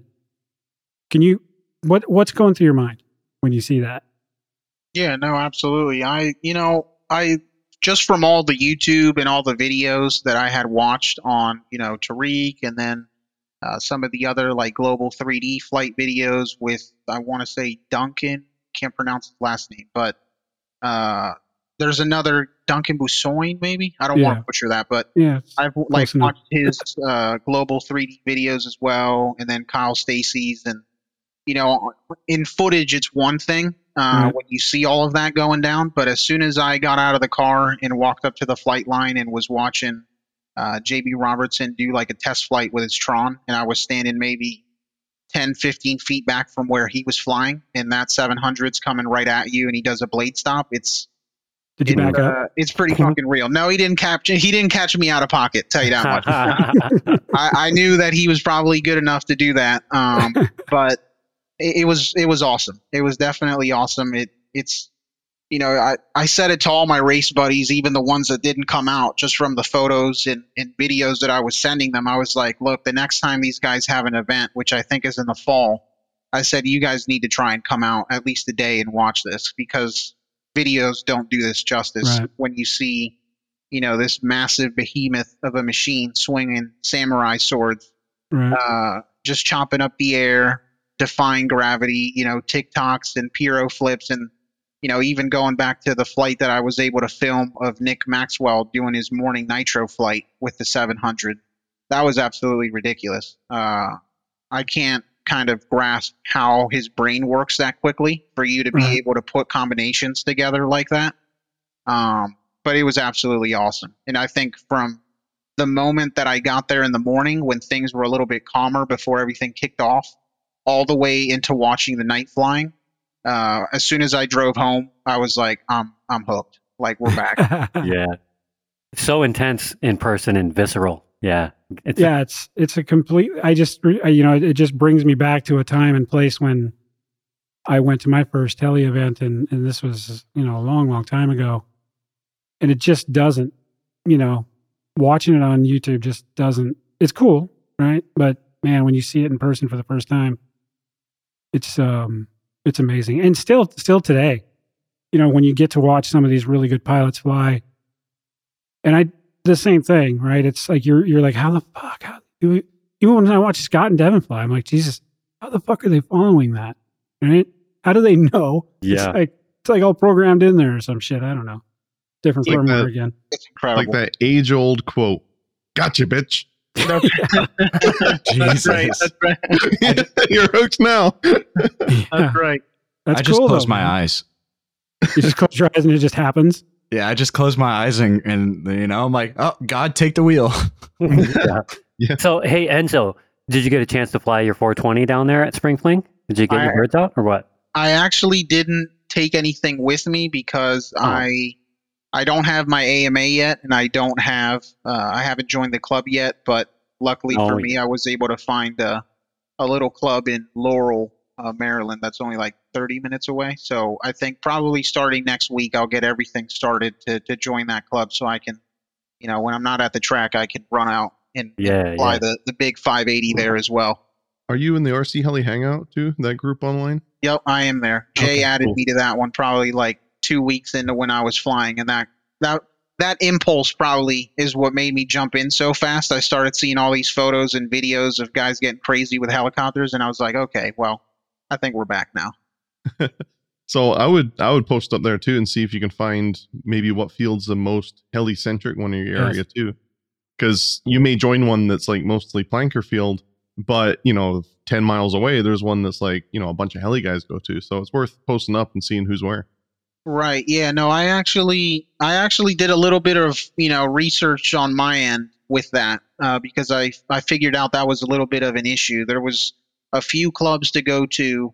Um, one's in PG County, and then there's another one closer to me, like called like Chesapeake something, Narrow Modelers or something like that. And I talked to them, and they were, you know, they were cool. One of them gave me a call, you know, gave me a call to break down kind of the rules and stuff like that. But kind of like you said, they didn't really I don't want to say they weren't friendly towards having a heli guy there because that's I don't want to ever you know spread anything negative or false like that. But they they were more lenient on if I would have said I had a plane, if that makes sense. Sure. Uh, yes. yeah. So as soon as I got that vibe from them, I was like, you know what, you know, we'll we'll keep looking. And then I found this other one, uh, which I think is called Free State Aero Modelers, and it's in Laurel, uh, Maryland. And I got to talk to one of the guys that flies there. I think he's one of Kyle Stacy's really good buddies, Beast. I want to say. Um, and he was the one that told me that there was like a lot of heli guys there, and he flies 3D as well. Um, then I saw a video that they had like a promotional video on YouTube of that field, and I saw like SAB 700s in the video, and I was like, okay, that's probably where we have to go. Perfect. That's the spot. Yep. So that's probably the one that we'll be joining, uh, and I'm hoping to be able to do that like another week or so. Hold yeah, I, I, um, the club that I belonged to in Montana was uh, an absolute old planker club. But I got to tell you, after after a little bit of time, and they kind of get to trust you, get to know you. I was flying a lot. It really turned out to have some good times. I wouldn't discount them. It is harder for a heli guy to get into the gracious, you know, the the good side of those old plankers sometimes always always better to try to find a club that just from a camaraderie standpoint you know flying with other people really does help so Yeah, yeah. Get other people you can kind of like push off each other a little bit, you know. Yeah. to grow. Yeah, no, that's kind of what I'm looking forward to. I'm Sure. hoping that you know there's there's some guys there that you know can can definitely throw down and that have been doing it a while that I can learn from and you know ask uh, the same questions that you know when I'm out of track someone would ask me on help with their car or getting their car right. Uh, it'd be great to be able to to have that relation with uh, with some of the more experienced heli guys there to be able to learn more and continue to kind of push to to get better. That would be awesome. Yeah, yeah, and i think sure. finding those finding those guys is uh probably going to be pretty easy over here on the east coast i shouldn't have any issues with that you mentioned helping other people at the racetrack uh in in your you know current rc car hobby and looking for something similar I've always been told and heard and and never really experienced because there really was no such thing as RC car racing in my general area where I grew up. But I've always heard that it's pretty polarizing. It's uh you know, people are not necessarily willing to to show you their track secrets or their setups because they want to get that, you know, that competitive edge.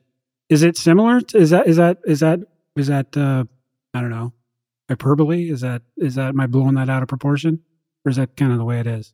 Um, I would say it's a tiny bit blown out of the water, but you're not far off. And I, you know, I hate to say that just due to the fact that, again, like I've, this is something that I've done since I was in the fifth grade. So Sure. you know, I love and everything about racing, all the people I've met, the experiences that I've been able to have with traveling and meeting so many people. But, you know, there comes a time when you do this, you know, a while, whether it be racing or for you guys probably flying, and you've been around a certain amount of people to know the ins and outs of the industry, how it works, you know, how certain topics can break down and happen in terms of event organization or Right. bringing reps into teams. You kind of start to learn the the politics side of racing, or Right. you know, in your guys' case, it could be flying as well. But uh, I would say that you know today uh, is definitely a different racing style and racing mentality than when I started.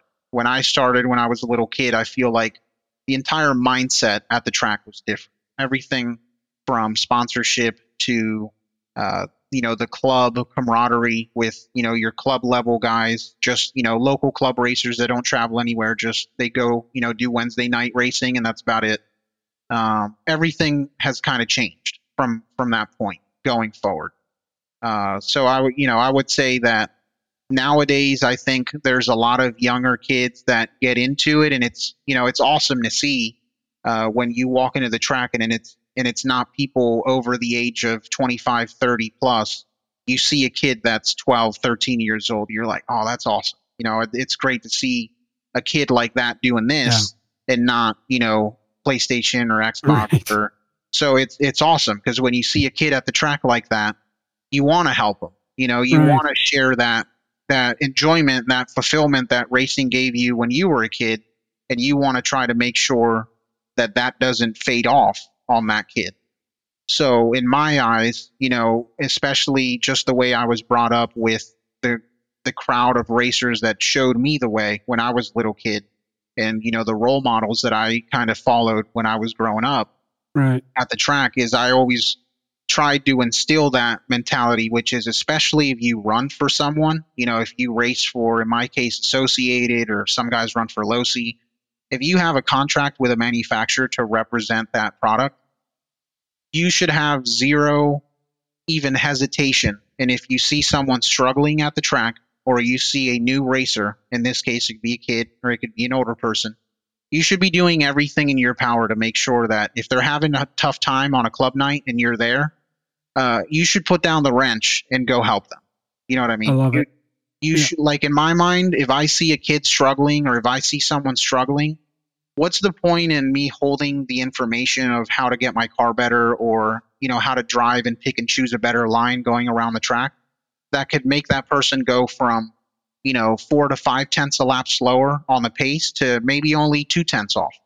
Or Right. you know telling them some pointers for certain sections where they could improve on. Just little things like that i've always tried to do and, and to try and continue to do anytime i'm at a race or at the track is to you know share information and, and share that knowledge on you know how to get better or how to be a better mechanic. Um, just you know in general that mentality is kind of what i've liked to continue to do and what i try to instill you know even to other people that i've kind of taken down you know over my wing and, and you know some of the younger kids that have been racing at our track that like to follow what i'm doing is i try to instill that um, to to always be helpful you know be approachable. There's nothing worse than going to a big race or you know a national level event and you have uh, you know a family or a kid walks in and he sees all these pros uh, and you know again i'm not going to name any names or i'm not going to call anyone out this is just in general but it's Sure. something that i have seen and you know that person will go over super excited to meet them get a photo you know maybe have a little autograph on their body like they'll take their rc car body with them to the track with a sharpie and have all the pros sign it so they have some cool memorabilia from the weekend Can't I thought you meant their body. Like, Oh No, we're not I was like, can you sign my butt cheek? Can I have a tattoo, please? Although messing around at some races uh, we have done that before but uh, we won't we won't get there. Anyway um but yeah you know i've seen that happen and they get shot down or you know the yeah. that ex driver whoever it may be that i have seen for some people before you know they'll be like oh i'm busy right now. If you know I'll, we can do that later or they're just so focused on their program and focused on getting ready for the next race or the next Right. round, you know, with prep or working on their car.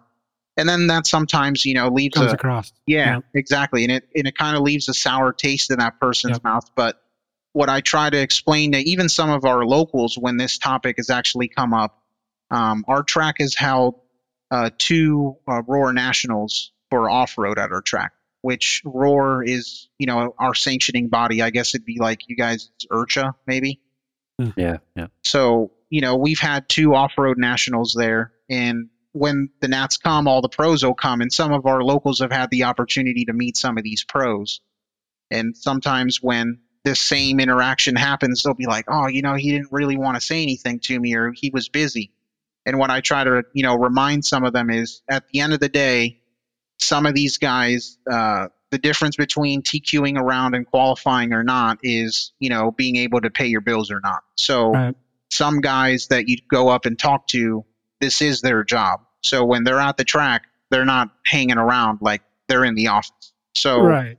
sometimes it's that, you know, that fine line between approaching the paid guys that do this for a living and approaching guys that maybe don't get paid, but they're really fast and they don't have that pressure of having to perform, right? Yeah, and I think you know I I I get that, and I do know just talking with some of the uh, top tier pro pilots in the in the uh, heli world over the years. Um, you know, there is that that aspect of when they're especially when they're at a competition. I mean, they're there for a reason, right? And they need to focus on that. That's why they're there. And um, and when the time is right, the you know the meet and greets and the uh, socialization aspect of it, I'm sure happens. But when they're in that competitive mode, they're there for a reason and they need to focus. And I get that. And I think overall the the theme is the same. I I you would be hard pressed, and I think everybody here can attest um, that anywhere you go, any fun fly in the country, if you need help with something and you and you actually ask, I mean, people can't read your mind, right? Um, eh, you know, you're going to be hard pressed to find anybody that won't stop what they're doing to help you, and, and I mean anybody in this hobby. Uh, I'm too know, busy. I mean, like, like you know, except in the rare occasion you might be at a competition or, you know, and the pros are there and they're they're they're focused, right? Obviously, but there's so many willingly uh, helpful people in this hobby, and it doesn't even stop. I mean, I had uh, Devin's dad, Devin and Devin's dad, fix a lift on the back of my car for a scooter, right? I mean, at a fun fly. so, my point is, they, they're the help is there. You, you need to ask for it, right? Right. Um, you need to be. No one can read your mind, and if you're struggling with something, you got to say something.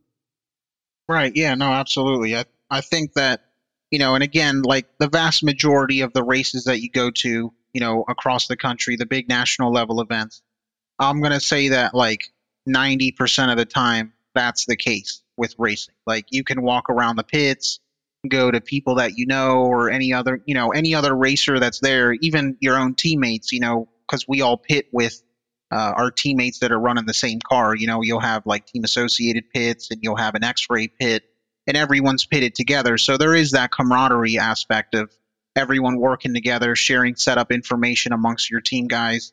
Um, I think it's very hard pressed to go to a race nowadays and not get the support, but I but I have seen it, and there still are occasions where Sure. you go to events and you have guys that, excluding the paid guys, excluding the people that do this for a living, uh, you do have guys that don't do this for a living and treat it as if they were, and they have that mentality of, you know, thinking that they're a paid guy, which, you know, I'm all for it. You know, if you want to take it serious like that and you want to, you know, push and be very focused at the track, I've been there. I've done that. I've chased that path before of trying to push to, you know, to do it for salary before.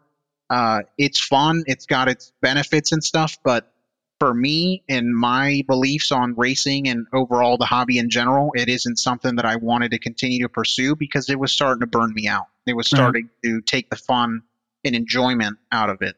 But some guys just don't really have that realization, right? So Right. they'll they'll continue to travel and go to all these events and they have that mentality and mindset. And it's it's unfortunate because it's those individuals sometimes that you know a newer racer will ask for help or you know even at the club level that person will be racing and taking a club race super serious and you'll have a new driver out on the track and accidentally hits them and they get frustrated on the driver's stand or they get upset and it's like at the end of the day you got to take a step back and be like look man like you know we're racing rc cars bro like you gotta you know what I mean? Like you gotta you gotta just take it for what it is. It's like, yeah, For we're sure. pushing. It's it's super serious. We got a lot of money invested in our equipment and going to events. But at the end of the day, if you take a big step back, no one's ever gonna tap you on the shoulder on a shopping mall and be like, Holy shit, it's that guy. right. That's not gonna Mm. happen. So I feel like some people in the industry, either be racing or whatever, should probably just take a step back and take it for what it is and enjoy the factor of what you're doing versus pushing for a mentality and a mindset that only comes to maybe 10 people counted on your hand that do this for a living in the world. Right. I, I I don't know why, but I always thought it was more than that. I thought the RC car world was just much bigger. Oh, it's huge. Don't get me wrong. It's it's massive. Like it's it's huge in Europe. Um, it's it's really big in the states. I think the states probably has uh, the biggest off-road talent pool. Maybe that might strike some some rivalry with the Europeans, but uh, I think uh, the off-road scene in the U.S. for indoor or outdoor, uh, I think has a lot of talent. And there's pro guys that do this for a living as well in Europe, but I think in in the U.S. it's probably about like 10 guys, maybe 10 or so around there. by nature, and I could, I, I'm certainly not this, I'm not trying to make excuses, but I do think by nature, every event that you go to as an RC car driver is a competition. So I can understand a little bit of standoffishness, right? It's a competition. I mean, i like I said, it's not an excuse. Whereas at a helicopter, a- a fun fly, it's not really a competition, right? It's a camaraderie. It's a it's a place to go hang out with friends. Some people go to fun flies and never fly. They just want to hang out with friends they hadn't seen in a long time. You know, just an observation. Take it for what it's worth. Right. Yeah. No. And, and and that's exactly you know the way it is. You know, normally our you know any big national level event that you know I'd either be flying out to or driving to is it's all a race. So it's Right. it's 120 percent. You're there to to compete, do as well as you can to you know represent and not only represent to you know the teams that support you, but to try and you know throw down with the other top guys that are going to go there. Right. Um, and I think you know any national event that we go to is that's the mentality that you approach it with, especially if you're competing with the basis of you know representing teams and trying to push for the best result that you can. But I think you know something that's again, and this goes back to when I said that you know racing's changed over the years, is I really think that the club level, you know, the local club racing level, your local track for Wednesday night or Friday night racing, you know, just that core group of locals, that club level mentality has definitely died off over the. It's not. It's not as big as it used to be. It's it's and what should be treated as you know the same as your guys with the fun flies. You know, it doesn't mean anything. It's just a club race. It's just you know, it's bragging rights for who was the fastest of that week. Because then the next week you guys are going to race again. Right. So it's that's where you know, especially for me as a little kid, kind of going to club races on Wednesday nights. That was where I've honestly created a lot of the memories that I have and, and that I can recall of having the most fun uh, at you know at a track or at a race was at a club race with all the buddies there hanging out, you know, shooting the shit, just you know, taking it for what it is. You're just there to have fun and have a good time, and then everyone goes to work. And in my case, I'd go to school tomorrow. But you know, that mentality and that aspect of it isn't the same as what it used to be. And I think you know, tracks all over the country have taken a loss in terms of the club scene dying off, either that be the cost or the competition, that being, you know, gaming consoles and technology and everything that kids would rather be doing. Sure. You know, your your attendance for weekly club racing has been a struggle for tracks all over the country. Uh, and I think if we could get back to growing that and kind of enjoying that environment, I think it would it would definitely propel racing. I think in a better direction. right. Yeah, I had a ton of fun doing club races, and just like you said, like it, the attendance just started to dwindle more and more and more, and it didn't really have the same vibe when you're only racing with like two guys or three guys, you know? Right. Yeah, But- absolutely. And then it doesn't help that it, it becomes increasingly harder for uh, someone to jump into it. And I want to say we actually had a conversation about this at Spring Fling before Yeah. the night flying, which was it, it's getting very hard for uh, a new guy to jump into this and to get started. You know, and, and everyone talks about it. How can we grow it? How can we get more people to to jump in? but I think it kind of comes back to the marketing aspect and who we're promoting these, these events to. You know what I mean? And I don't know if, if in the heli world that's a discussion, uh, or if it's something that has caused a, a spark for debate. If it's you know if the numbers have dwindled in the past couple years, They have. or if it's been a struggle to bring new people in. But I can tell you in racing, uh, it definitely has been a huge topic that you know teams and companies are trying to spark an initiative on to bring people into racing. Uh, but ultimately, it's the you know it's a matter of marketing and, and sharing that idea to the right crowd. Yeah, I think you hit on the nail on the head with the fact that the club races are a little bit easier for people to get into, kind of, you know, test the waters. It's a more relaxed environment, so you make more friends. Uh, then you can go to the races, you know, the the regional races or even national races if you want to. But I I think I made the mistake of doing eight scale buggy, and the first event I did was Beast of the East, like this huge event, you know, Right. and I was completely overwhelmed. to say the least. But yet, club races and stuff once a week, you know, it was kind of awesome. I'd, I'd go one week, I'd kind of watch, you know, see who's who, see who knows what they're doing. The next week, I'd show up with a car, maybe chat with some people, and maybe jump in like a you know novice race at the time or something. And I just kept doing that, working my way up. And this was 10 scale on road, but um, just kept at it, and it was a ton of fun. I met a lot of super cool people, and I got pretty good at it. But um, I don't know. It's just it didn't have the following to sustain it like every week, which really sucked because I loved it. Right, right, and that and then that's you know that becomes more of an issue as the seasons come around as well. Like as you know, especially for my local track in Gaithersburg, uh, the track raceway, when the summer comes around, you know the guys that run outdoor and run eight scale or nitro, or you know maybe they don't even race in the summer. They like to do other things. Uh, our club attendance is almost you know cut in half from what it already is. So if you're lucky on a Wednesday during the summer, you're lucky to maybe have like, you know, two heat of like five people per heat. So 10 guys max. You know what I mean? And that's, Yeah. it's tough. I mean, my track owner's been in that building since 84.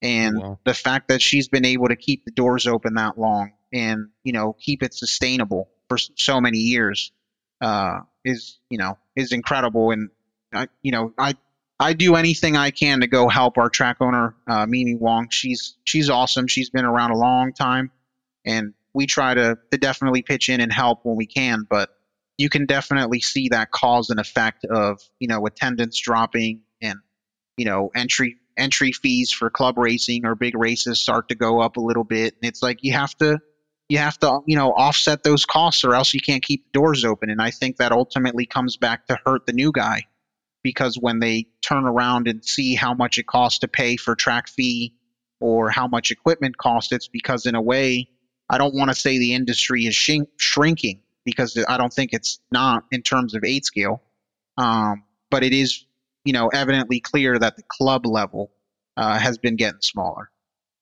Yeah, it's a tough one because I know we've been in the uh, RC helicopters for a number of years now, and, and what would be, I guess, considered a decline. I mean, the heyday, uh, well, the, most recent heyday, I guess, anyway, has been quite some time when you know the participation levels were just much greater, uh, and and for everything, right? Uh, IRCHA kind of being an indicator back in the day. I think the last time I went was uh, like 2015 maybe 2014, and there were like 980 or 990 registered pilots. Wow. Not that that's a clear indicator of of uh, you know the participation in the hobby itself. There are other factors at play there, but you know, it's one. It's one indicator, right? Yeah. I and, mean, and I don't I don't know the solution. I really don't. I remember IRCHA. IRCHA 2016 was the first IRCHA I went to. I think that was the biggest they ever had. It was like over a thousand registered pilots. Yeah. It was Which is crazy. That's crazy, right? For a, it's a lot of folks. exactly. and, and you guys can correct me if I'm wrong, but IRCHA has it's not only just a fun fly, right? It's like a competitive event, is it not?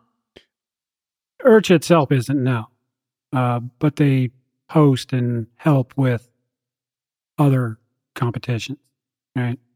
At the AMA headquarters in Yeah. Muncie, Indiana. But IRCHA is a um, uh, what's that called, guys? Uh, Special interest group. there you go. Special- Yeah. The SIG. The SIG, yeah. So they, you know, in concept, they're supposed to be helping with growing growing the hobby. Some would disagree that they've actually been doing that over the years. Most, most maybe would disagree with that. Um, but anyway, neither here nor there. It is one of those things that that I know the manufacturers and the small retailers have really been, I don't know, trying to figure out. I mean, there was a one of you know BK Designs, Bert Kammerer. You're probably familiar, right? I guess he's pretty heavily involved in the RC car world and in some aspect, I guess, with servos. But uh, you know, they they created up uh, a hashtag keep RC helis alive, and that, you know that was an attempt to try to mitigate the loss of you know the revenue and potential you know people in participating in the hobby. I don't know how effective it was, but uh, you know, a lot of it I think is, um, and I don't know for cars how expensive it is to get into it, but I know in today's world it's it's really not that bad, especially with the the uh, technology of these smaller helis that they're coming out with that are just relatively inexpensive. Um, it seems to me that the price of entry shouldn't necessarily be a barrier, especially for smaller helicopters you know, obviously when you start getting into the 700, you're looking at, you know, a couple, 3000 you know, $3,500 for good stuff. But, you know, you can budget that stuff out. I don't know about cars. Are they crazy expensive to get into? I mean, just, just if I were to go to a hobby shop that had a track, what would I look at spending to get into the hobby? Uh, I think it has a lot to do with what class you would want to get into, but uh, I can tell you, at least at our track, the go-to for a beginner is like buying like a Traxxas Slash, uh, like a two-wheel drive or a four-wheel drive Traxxas Slash, uh, which comes ready to run. They give you, uh, I think, like one nickel metal hydride stick pack. They give you a charger, I think, um, and then they give you your radio as well. And I want to say that kit goes for about like 500 ish, 550 Well, that's not bad. plus. So it's not bad. Uh, and you, you know, that gets your feet wet. You know, you throw the car Sure. down and you start, you know, driving around the track and you start to get a feel for what it's like to, you know, go fast on a track and that it's not, you know, some people think it's really easy to, to go really fast on a track or, or they don't think it's as challenging, but it definitely has its, its ins and outs on, you know, the science of breaking everything down, you know, corner to corner and line choice and everything that you do on the track is going to affect that lap time in your Sure. overall Hmm. pace. Yeah. And it, I think it's over the years, you know, the more you do it, you'll eventually uh, get that, you know, that craft built. But to initially jump into it, that's what most people at our track will buy. But I think where, you know, there's a big gap is between, is bridging that beginner, like basher, have fun in your backyard type car, like a slash, and then mm-hmm. making that transition to a full blown race kit like a team associated car or a team Losi or X ray buggy or short course truck, where at that point, you know, you have to spec out the whole build, which is no different, you know, than getting a nice helicopter where you have to, you know, at that point you need to get your servos and your motor and your speedo and you have to spec it out, you know, the way you want. And I think it's that, you know, big gap where the cost starts to get a little bit high for someone that's really new. You know, you have to go out and get a good radio, which can set you back anywhere from 350 to 400 for a good transmitter. You know, then you have the race kit. Again, if that's a buggy, it could be anywhere from 300 plus to 400. And then again, you have to go with you know your specked out build. So you got to get a motor, a speed control, a battery, you know, servos. And after you're fully invested and you have all the equipment to go race, then you got to ask yourself, how are you going to work on it? So now you got to go out and get tools Yeah. as well. So now you got to, you know, I've been using MIP tools for years. I mean, MIP Thorpe wrenches are have been around for a long time. So that's Yeah. an investment that I didn't have to worry about really upkeeping on, you know, when I first bought them. Of course, drivers wear out. You eventually buy a new one. But for a new guy, you know, if you make the list on everything that they need, you know, you factor in a metric tool set, the nut drivers, everything that you need to work on the car. And by the end of the list, you know, to jump into racing at the club level, you can be anywhere from at the low side, maybe 12 to at the high side, every bit of $2,200 Right. Mm, you yeah, know, and that's it, and if you think about it, like take a step back and, and think, you know, would I buy all of this for a 12 year old or for a 13 year old? And then for them to do it two weekends and not want to go anymore, yeah, no. you know? So I also I can't help but I think I would assume there's just a hell of a lot more consumables with RC car racing than there would be with helicopters. Though there's, you know, there's really Depends who's Right. flying. Was gonna unless you're Scott, then, uh, then you're consuming shit every weekend at, at right. crazy amounts. But generally speaking, I mean, you've got.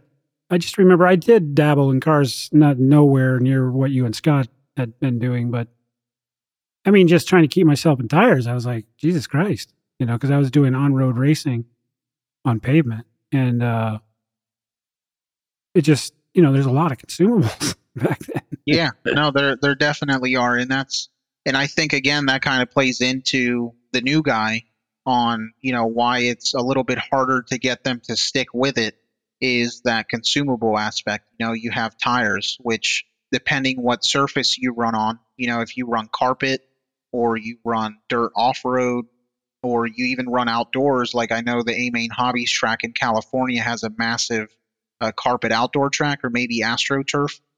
But depending on that, you know, your tires wear either really fast or they wear slow, so you can get, you know, more days out of them uh, versus, you know, X, Y, and Z with a different surface. So you have tires that at the club level again, and this all kind of breaks down to how why club level racing originally was ideal is because at the club level nobody cares. Like nobody cares if you have, you know, the best tires or, you know, you have the best motor and battery in your car because yeah, they're all competitive and, you know, the majority of them will buy a new set of tires for their buggy every I don't know, every other month maybe. So they're only spending, you know, 100, 110 bucks on tires every other month or so and they get four to five weeks of running out of them because we run slicks on our track. Um, but it, you're 100% right. You know, that consumables aspect is what can make it a little bit harder for, for new guys to jump into it. Um, as long, Yeah. I feel like as long as you're not bearing a helicopter, you probably don't have any, any consumables. Yeah, especially starting today. When I started flying helicopters, I started with a JR Vibe 50. And um, every time I took that helicopter to the field, I came home crashed. Every time. And it was not crazy bad crashes. It was uh, it was a torque tube heli, so I was stripping bell gears all the time in the tail. Became like a NASCAR pit crew, replacing those umbrella gears, right? You knew that helicopter inside and out. I yeah. I every day I would order those damn those gear sets six, seven, eight at a time. Uh, it- it- I'm not even kidding. Every time I came home with a broken helicopter, but uh, different, uh, different time, different place. It wasn't that big of a deal for me. But uh, yeah, I mean, it's um, I think that's one of the issues. A lot of it is uh, today's, you know, getting the young kids away from their phones and their TikToks and their social media and, and everything, um, and getting them out to the flying field.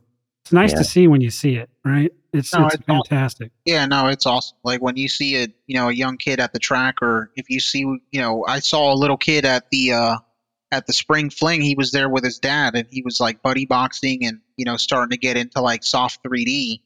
And I was like, that is awesome. You know, he's flying Yeah. a 580 that's like three times bigger than the kid, and he's throwing it around like it's nothing. And I remember we were there with my buddy Jay and Mark and those guys because we were in line to fly at that spot. And when the kid landed, we were all like, "Was that Dad?" And Dad turned around, and the and like the VBar radio was hanging from his uh, the neck strap that they have, and he wasn't even holding it. He was like, "That was all him," and we were all Nice. laughing. It was awesome to see that the kid was having so much fun, and Yeah. just to see that was was really refreshing. I hope it doesn't Mhm. happen soon, but I can't wait to hear your first crash story because everybody's got one. Oh, that already He's happened. already got one. Oh, you do? Well, share it with us then. Yeah, that's a good one. We must know.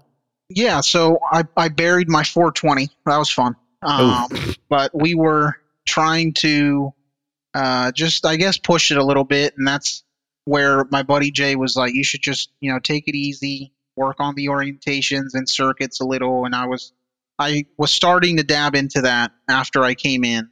And I was starting to get comfortable already to where I could push the helicopter a little bit and do things that I used to do when I had my 450 Hmm, yeah, it- from it back in the started, day. It started to come around a little. It, it was weird to explain, but it was. I kind of started to remember the things that I used to do. Yeah, and I like your started to thumbs do just that. kind of move a little bit. Yep. yeah, so I, you know, I was doing punch outs and bringing it toward, like doing rainbows across the field towards me, like elevator rainbows. And I Yeah. had them going really good. I was maybe doing like three or four of them coming towards me, and then using like elevator, rudder, and cyclic at the same time, and getting the tail to like pivot at like maybe 10, 15 degrees to turn, and then punching it back out again. Basically, drawing like big W's across the field. Yeah, yeah. And when I got on the last one and I punched it out across the field, I leveled off and did a half piro flip, and it was the skids facing me, the tail to the ground, and the disc facing away from me. And Oh. in my brain, I was like, let's punch it back out towards me. And for some reason, I kind of dumb thumbed the elevator, and instead of getting the tail to kind of pivot towards the sky, so when I did punch out with negative, it would come back towards me. Yeah. I accidentally bumped positive and it almost like shot towards the ground a little bit. And at that Ooh. point, it was maybe like 10, 10, 15 feet off the ground. And I just start going forward and back with the elevator. Like I, my Yeah. brain couldn't process either level the helicopter inverted or bring its skids down. Oh, And it was like, if you looked at the helicopter, it, the nose and the and tail were bouncing forward and back because I, I was just, I was dumbfounded. like I couldn't process the, the move. like a all drunk wa- dude walking down the street. Whoa, oh, whoa, exactly. whoa, so ex- exactly. So as soon as this is happening, the helicopter is falling out of the sky. Luckily, I'm at zero pitch, so it's not really descending quick. Yeah. And then last minute, maybe when it's seven feet off the ground, I slam forward elevator and the skids come back down and it goes nose first. Didn't have enough time to hit throttle hold, and I completely obliterated a brand new set of Oh. Rotortechs on my 420 Oh man. I was still pissed at the like as soon as it happened and it went in and like that explosion sound from the blades hitting the dirt. Yeah. Uh, I was mad, and then when I started walking over the helicopter, I just started laughing because I was like, I can't believe I didn't hit hold. You know, I yeah. was Yeah. when I'm in Oh, the yeah. sim and I'm practicing in the sim. If I know I'm going to crash, like it's almost instinct that I flip hold Yeah. and I didn't do that with this one. So it went in under power and it completely obliterated the main blades, the little plastic like blade grip uh, breakaway part that they have on the 420. One of them Hmm. disintegrated, like charred up the canopy, destroyed a link. I was like, nice, you know what I mean? Like put it in properly. But she's Yeah, fixed. Christened. Yeah, she's fixed. She went flying today, but we got to get a new set of, of Rotortechs. It was it was flying so nice on the Rotortechs before it went into. Mm, oh, that sucks, man. That was a good story, though. Man, shit happens, right? You got that Yeah. one out of the way, though. So Oh yeah, don't now you live that. and learn. Don't worry, Yeah, there'll yeah. be more. Oh yeah, absolutely. you just got to accept it, especially after what I saw at Spring Fling. Oh, I we was like, crashed so much. You know, the funny thing is with racing, like I'm very like OCD with my equipment. You know, certain tolerances that I look for in parts, or everything has to be really nice. And then when I saw Scott go take the Kraken out of the beans and then reset it and go flying again, you're like, I was oh, like, you know what? I probably shouldn't overthink this helicopter thing as That's much. Scott's motto right there, Yeah. man. Right. I Well, was it's gonna be you this know, kind of party. it was great because he came back after the second time and he's like something's dangling and it's like it's just something was dangling from the helicopter i don't remember what it was zip ties came into effect and then he sent it again and that motherfucker just exploded. So it was great. It was honestly, I won't overthink mechanics of helicopters that much anymore. At this point, we're just going to send it. Yeah, just surf the perfect. Sky. Sounds about right. Yeah, That's they my want to fly. That's right. they, They do. really want to fly. Until they don't. Yeah. Yeah. Yeah. then they want to crash. Yeah. Yeah, you gotta fuck them up really bad before they won't fly. Yeah, this is true. Scott Scott showed you that. That's right. Nah, good times though. It was great. All righty, Enzo, we sure appreciate you spending some time with us. We're looking forward to uh, hearing how your progression comes and uh, come check in with us every now and again. We'd Yeah. love to hear about your uh, how, how well your flying's coming along and your new helis. I Get you into it. a big 700. Uh, that's the plan. I think uh, so far I want to keep uh, working on more basics. I was kind of talking to Scott about it earlier. I feel like I kind of have to take a step back and maybe not push too hard with 3D stuff and maybe Oh, work yeah. a little bit more on circuits and making sure that we're comfortable, you know, seeing the helicopter up in the air again and it moving quickly, especially when you have it banked pretty aggressive. Um, Yeah, just sure. getting used to seeing it in the air versus, you know, trying to do aileron uh, tic-tocs uh, in front of me and then burying it. So probably keep working on that. But yeah, that's the plan. Maybe spring fling next year, I might have a specked out Raw 700 by then. We'll see.